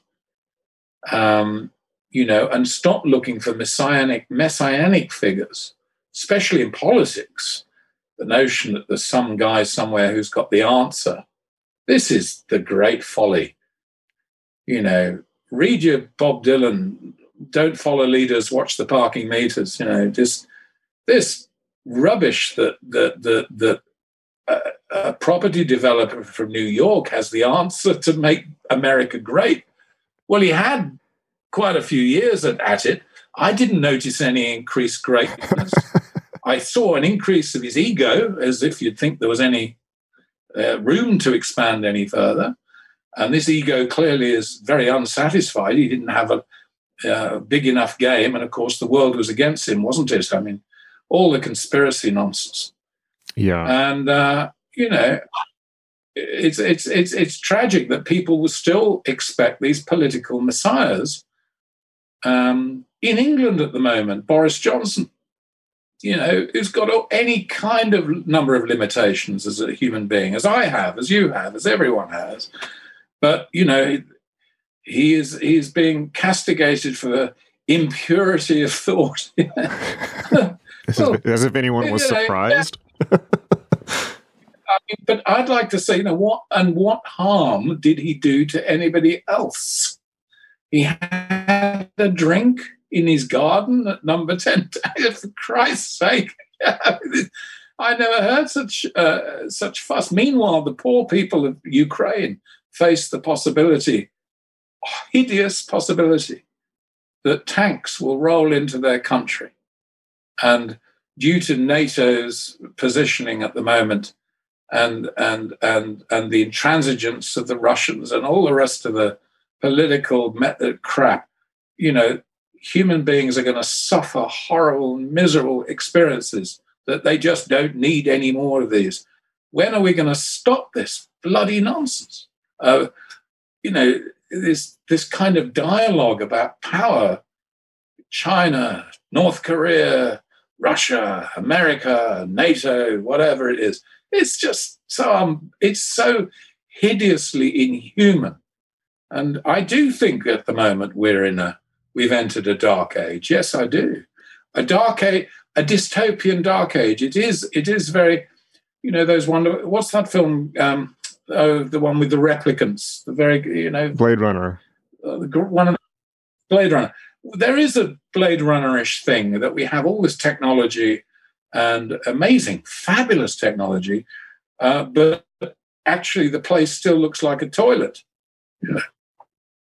Yeah. Neon lit, nothing. Every kind of electrical and technological advantage, but it's still a dump. And this does seem to me to we're in a dark age. And I think it's a perfectly valid interpretation of Crowley's apocalyptic, in the true sense of the word apocalyptic, which means the revelation of something hidden, not a disaster movie.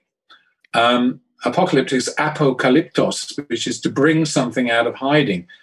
Apocalypse was welcomed by the Jews, many Jews, in the first century because it offered hope. We have twisted the idea of apocalypse into something hopeless, unless, of course, you're a Jehovah's Witness, etc. And then you think, well, the destruction of this world will lead to a tremendously new world. It'll still be on earth if you're a Jehovah's Witness, or if you're not, it'll be in heaven, wherever that is, and so on. I think Crowley's view is reserve judgment on these great questions, but get on with finding what you're here for. And if we did, that's what it is. I, to put it in Isaac Hayes terms, do your thing, do your thing, but don't allow another person to dominate what doing your thing ought to be. I think obviously we have not mastered the media. The media is now what the Roman Catholic Church was in medieval Europe. It has the stained glass to dazzle the ignorant. It has the books chained up. In other words, access to significant knowledge is denied to people. It's a culture of secrecy and a culture of domination. And spiritually, we're probably behind the Middle Ages. At least they had an expectation of something better. We have the worst of all worlds at the moment. We have a materialist culture with an apocalyptic mentality, and this can only result in depression and alienation. Yeah, Crowley, obviously, I think, is somebody who can get us away from that sort of feeling. There's a very famous rabbi in London. I'm forgetting his name. You probably know him. Extremely popular. What is his name? But he made the point. He made the point, which I thought was so. I wish I remembered his name because he's extremely famous. He made the point that where is forgiveness? Jonathan Sachs. Yes, thank you. He made the point. There's no room for forgiveness in the modern world. At least in the Middle Ages, right. There was a chance for transcendence and there was a chance for forgiveness. Where's the forgiveness now? Google's forever, you know. Oh, no. But to which I can only say the words of Jesus, judge not, lest ye be judged. In other words, the standard, the mentality you judge other people by, you will be judged. And I don't think most people can stand that. They'd rather judge. All this trolling of people trolling and these dreadful blogs, you know, which allow people cowardly incursions on other people's privacy, really make me sick. They're low life. They're ignoble and unchivalrous and profoundly lack understanding of the agony that all people, even idiot, but perfect fools, go through. The loss of a loved one to somebody you dislike politically is no less than the loss of your loved one. And we should have the attitude of realizing the full humanity in which we're involved with. You cannot cancel people you disagree with. We're part of the same world. This is a conceit that has come about from the iPhone. This idea that you can press a button and somebody ceases to be part of your social circle. But it's a delusion, an utter delusion. What is represented on that phone is an abstraction of a reality. And the reality is we can't exclude the world. Might want to, we'd all like to disappear in our shell, but you can't. And dealing with other people's differences is the challenge of life and always has been. We aim for enlightenment, but we can't expect it. Human beings generally are not disposed to spiritual progress. Righteousness is technically a means to enlightenment. Most people just stick with the righteousness so long as they can point the finger at somebody else's unrighteousness. Why do they think they're righteous? I ask myself. I've never seen in my life so many people claiming righteousness on their side. I've never wanted to claim it because it always worried me that if I thought I was righteous, one day it'll be put to the test and I'll be shown to be, you know, like everybody else, have my moments of weakness, have my moments of doubt. And I'm amazed that people are, you know, but it shows you there is no delusion that isn't open to people. And we are living in a deluded pseudo-paradise. I think the rate of acceleration of the means of communication have a large part to play, and there are major exploiters of that in the social media particularly, which are providing too much technology to unfit receptacles too quickly. And the idea that everybody has an opinion, yes, but never forget, everybody has an opinion, you know? And opinions aren't worth very much. Right. If I want to build a bridge across a great canyon, am I going to ask people's opinion about how to build it? Or am I going to look for somebody who can show me he's built 20 bridges before and they're still standing? Or am I going to go for people who say, oh, I know what's the right way to build a bridge? You go for the knowledge.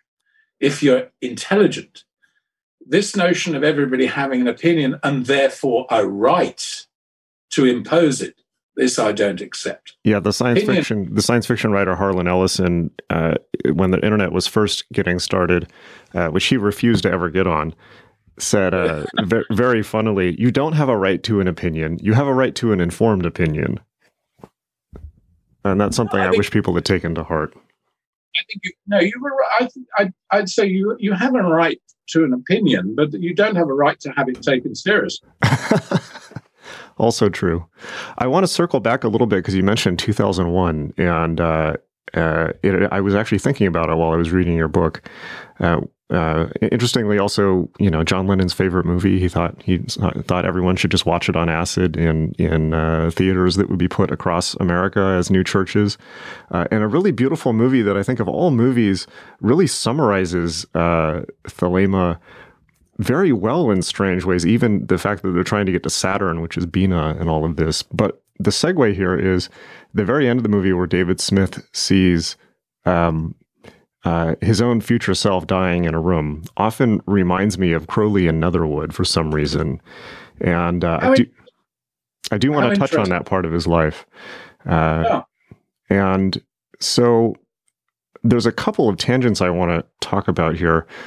But one is, I was actually surprised in the section of, you know, you're so tolerant of Corley's humanity, but I was actually quite surprised that the section on Netherwood, although very much brings out his humanity, also shows him quite destitute and not particularly pleasant. And I think you have a line in here where somebody says that he has an air of corruption around him as he's dying.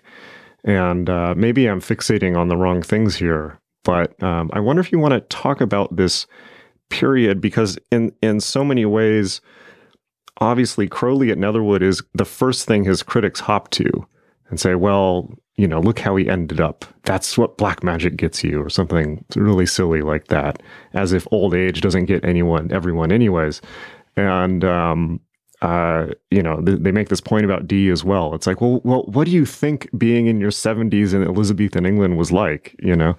So, but I wonder what your thoughts are. I mean, that you've got very grim passages in here about him, you know, shooting up in his leg and getting an abscess because he didn't clean the skin first. And, you know, his fellow tenants seem to be quite in horror of him and so forth. And young Kenneth Grant is popping around and being kind of a sweetie.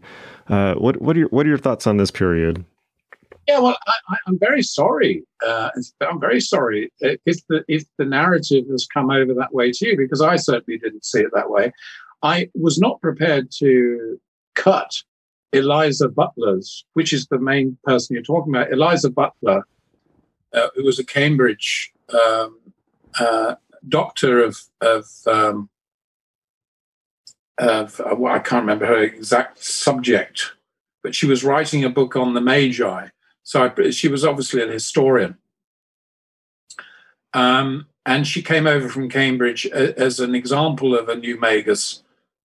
And she was unimpressed by the poor man she found on his last legs in 1946 in Netherwood, in Hastings, a little, very nice boarding house.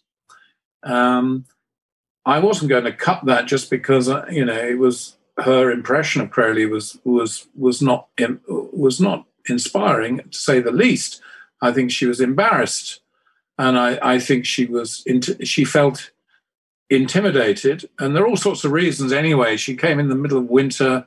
That was her experience, and she had a bad one. And there was also a couple of ladies who went to visit him, and the Lady Wellington Koo, who was the wife of the Chinese ambassador to England at the time, came down to visit him because her friend Lady Kenmare had suggested that Crowley was a real magician who could actually make rain fall in, you know, where he exactly wanted it. That was the common notion of a magician. And she was not impressed either. I don't think anyone would have been impressed by Crowley at Netherwood unless they understood where he'd come from and why he was there. They were seeing a man who, to the outward appearance, was a bit of a wreck. But on the other hand, we're talking a man who was 70, who'd been kept alive and not partially free from crippling asthma and bronchitis with heroin, since it was prescribed by his family doctor, Dr. Batty Shaw of Harley Street, London, in 1919. And he'd taken heroin as the only effective relief, and it wasn't always effective, from crippling asthma. So his voice was very reedy. He coughed so much. I remember when my father had MRSA, which is the bacterium, in hospital, his voice changed forever. He started to talk like that. And poor Crowley suffered from his nodes in his throat by then were damaged. His breathing was terrible. He hardly ate anything. And so they were greeted by a diminished figure. And of course, being, you know, they were women. thinking they're going to meet a powerful magician and meeting basically a retired old gentleman who was entire life was basically either playing chess or writing letters to significant people in his business. So, of course, the picture to them looked negative. On the other hand, I would say that a man who'd lived a life as varied and exciting as his had every right to basically retire. I mean, he was exhausted. Why do you think I've written 5 books? It's because I wrote them because when I read Churchill's biography by Martin Gilbert, it ran to 8 fat volumes, and nobody minded that. But Crowley was always dismissed in a single volume, but his life is extraordinarily well documented and most of it unpublished.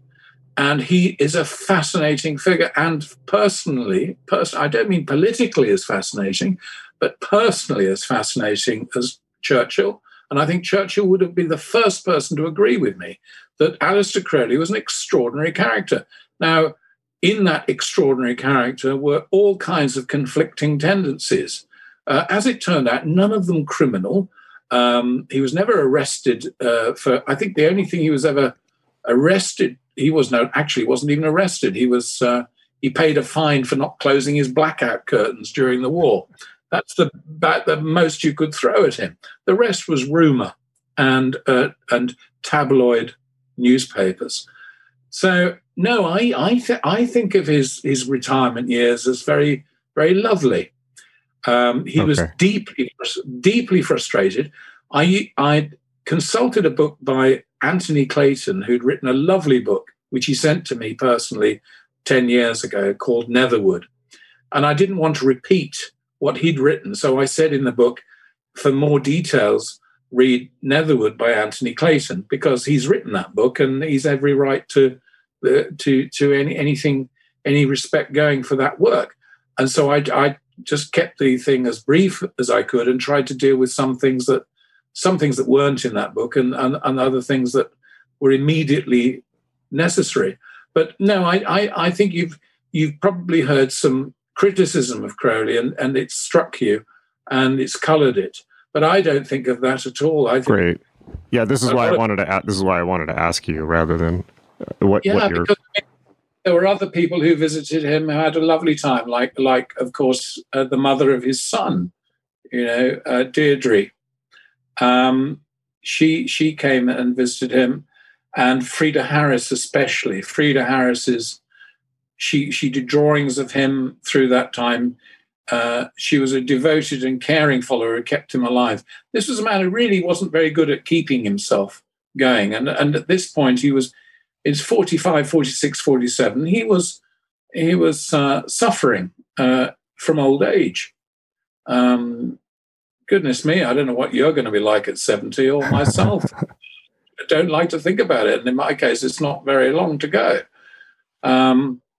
You lose your faculties. Crowley kept his faculties actually till the very end, when he sadly wrote to somebody, I don't know why you'd want to come and see me. I'm just a log, just like a bit of wood, nothing much going on. But actually there were quite a lot of projects he was trying to get going in that time. A lot of his time was spent with a man called John Simons, who wrote the first biography, who exploited Crowley hugely and frankly wasted an enormous amount of Crowley's time. But I think his happiest contacts were with Grady Louis McMurtry, one of the Californian followers who was well in touch. Kenneth Graham turned out to be a rather poor, from Crowley's point of view, poor secretary, but the man was doing the best he could. And he was only a young man at the time anyway. I mean, a lot was built on the short time he was Crowley's assistant. Yeah.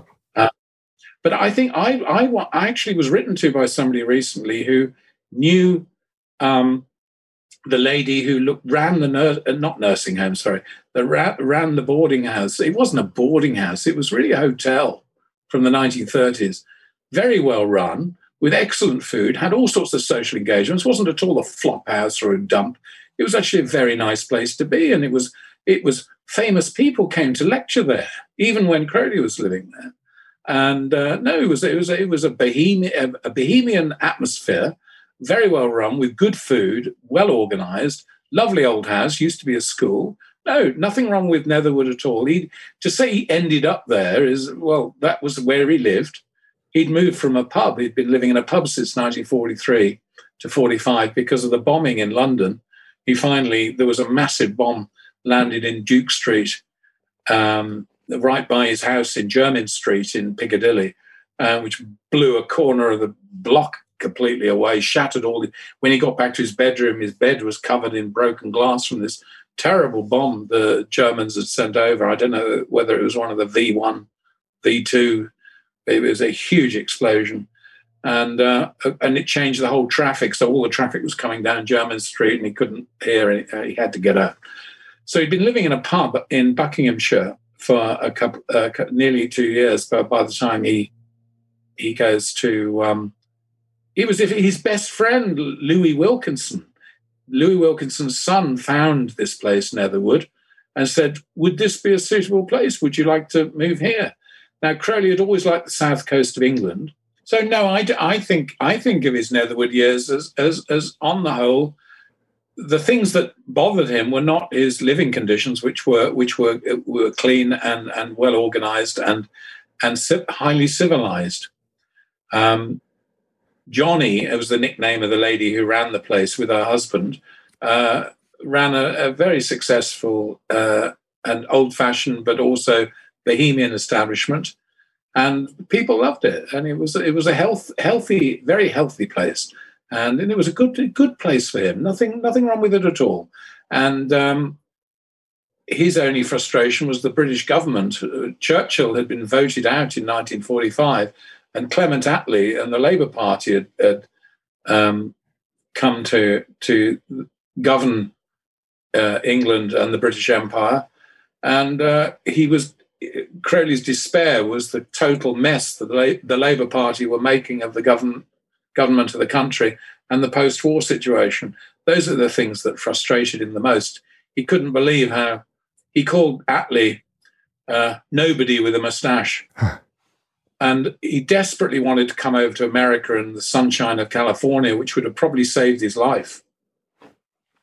Well, thank you for clearing that up, because that and the reason I ask is because that whole period forms so much of the common knowledge or the common cloud of rumor and scandal around Crowley, and maybe it's from John Simmons, I don't know, but that sounds. Thank you for clearing that up.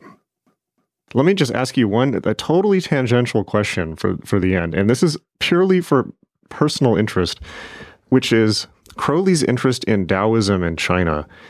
In the final part of his life, he became totally fascinated with, obviously, the I Ching, and I think at one point said, if he had 20 more years, he would just dedicate it to the study of the I Ching. This is something that very rarely, if ever, gets talked about or written about, his sudden fascination with Taoism and seeing it maybe even as a superior to Western esotericism. What are your thoughts on that? I mean, how far did he take that? What was his interest? What were his views on that? I think that you're quite mistaken to believe this was a sudden late development. Crowley had experienced China, first of all, in 1901, when he sailed from San Francisco and went to Tokyo and then went to Shanghai. And he was immediately struck when he was in the Far East. This was before he took up yoga in Sri Lanka in 1901. He was immediately struck by the quality of the Chinese people he met.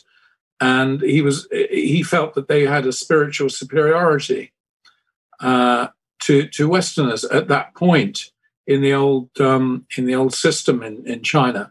He liked Chinatown in San Francisco as it was before the earthquake. He then went in late 1905, 1906, he walks across southern China, Yunnan province, into what was known then as Indochina, and what today is Vietnam. And a lot of, funnily enough, a lot of the places you read about in the history of the Vietnam War, he traipsed through with his wife and child. So he had a lot of experience of China and was impressed. He said the things like, the Chinese have their fundamental awareness. These in his time, we're talking 120 years ago, have no doubt of the futility of earthly existence by itself. And to him, this is the cardinal point, the first point of the philosophy of Crowley, is there's nothing to be gained from this world alone.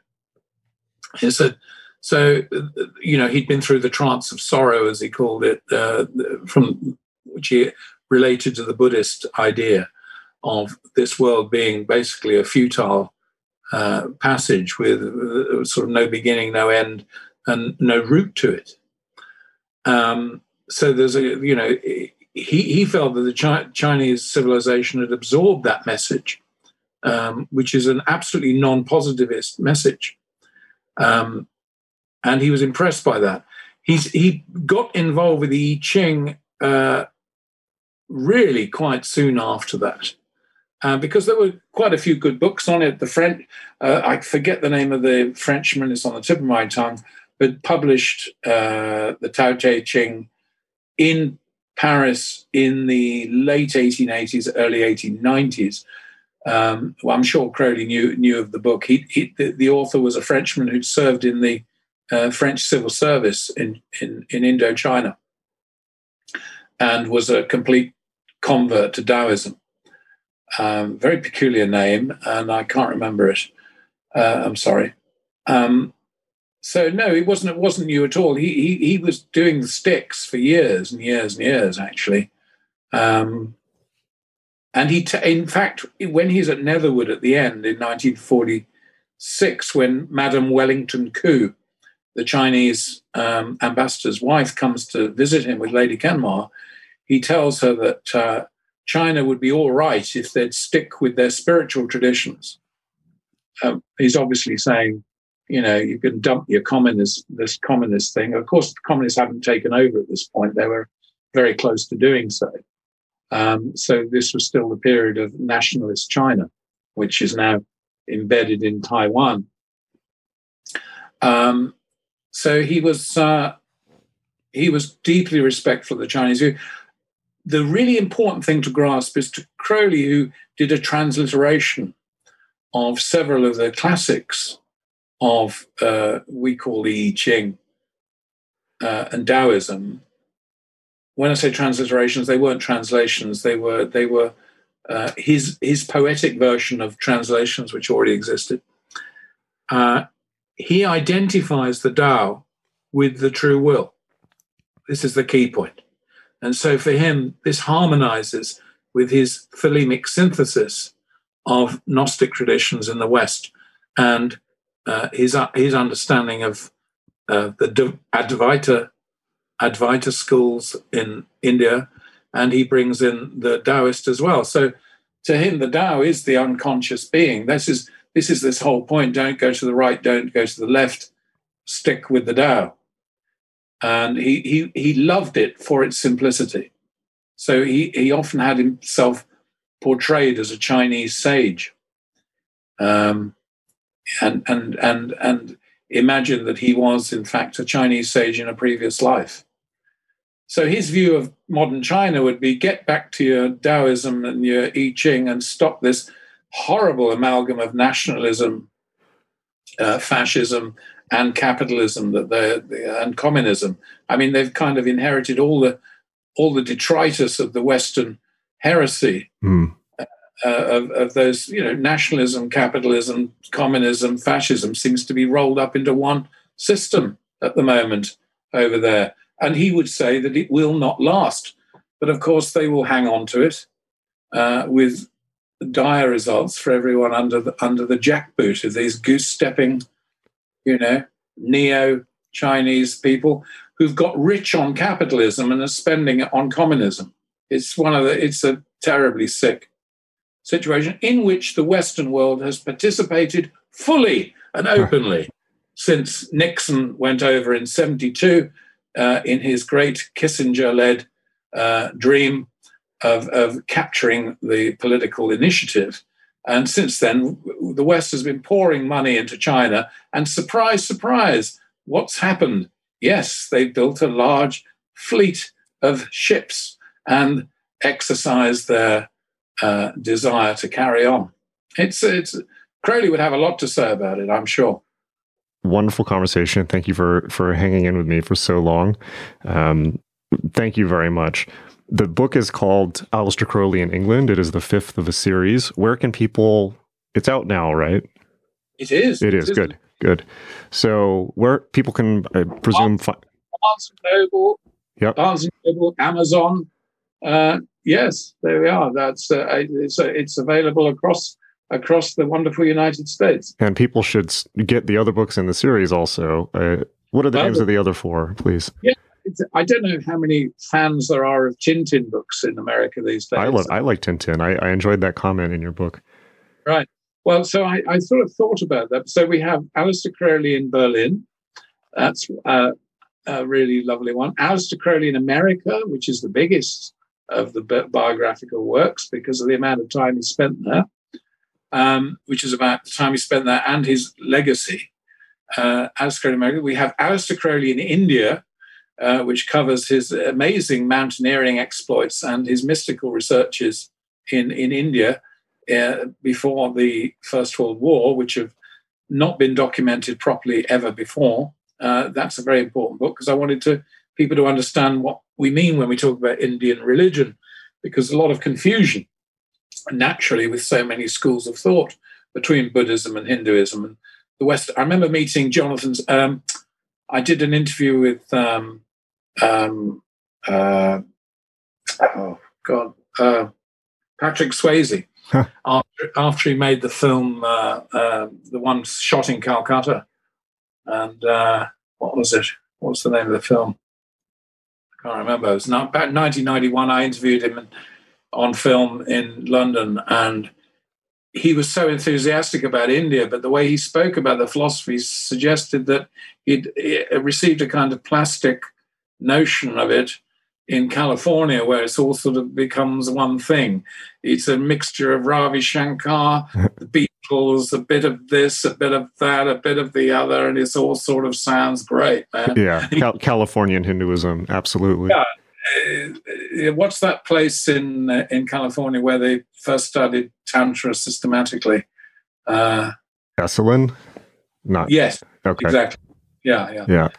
That sort of hippie amalgam is very misleading and has been very misleading. And to the extent that when I talk to people, I constantly find people can't tell the difference between Buddhism even and the Hinduism, never mind the very many schools who conflict on a fundamental principle.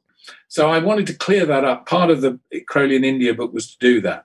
But the other part is to tell this phenomenal story of Crowley's activities in climbing K2, first major attempt on K2, Kanchenjunga, and he comes over as an eccentric hero of mountaineering in a period when they hadn't even thought of taking oxygen with them up the mountains. And that's the great one. So we got, what have we got? We got Berlin, we got the original biography, Crowley the biography, Crowley in Berlin, Crowley in America, Crowley in India. Now we've got Crowley in England. And unless I've missed one, there's one more to come. Well, you said it was penultimate, so there's one in the works. One more to come, and I think it'll be the best. And I'm not going to... No hints. Spoil it. Okay. I'm not going to spoil it, but it will be a revelation to anyone who's really interested. Well, I'm very interested in that then. Well, thank you very much. I have all the books. I highly recommend them. They are excellent for everyone who's listening. And thank you very, very much for our second conversation. That was excellent. Thank you. Thank you indeed, Jason. I'll be your Argonaut. much flattered. Thank you.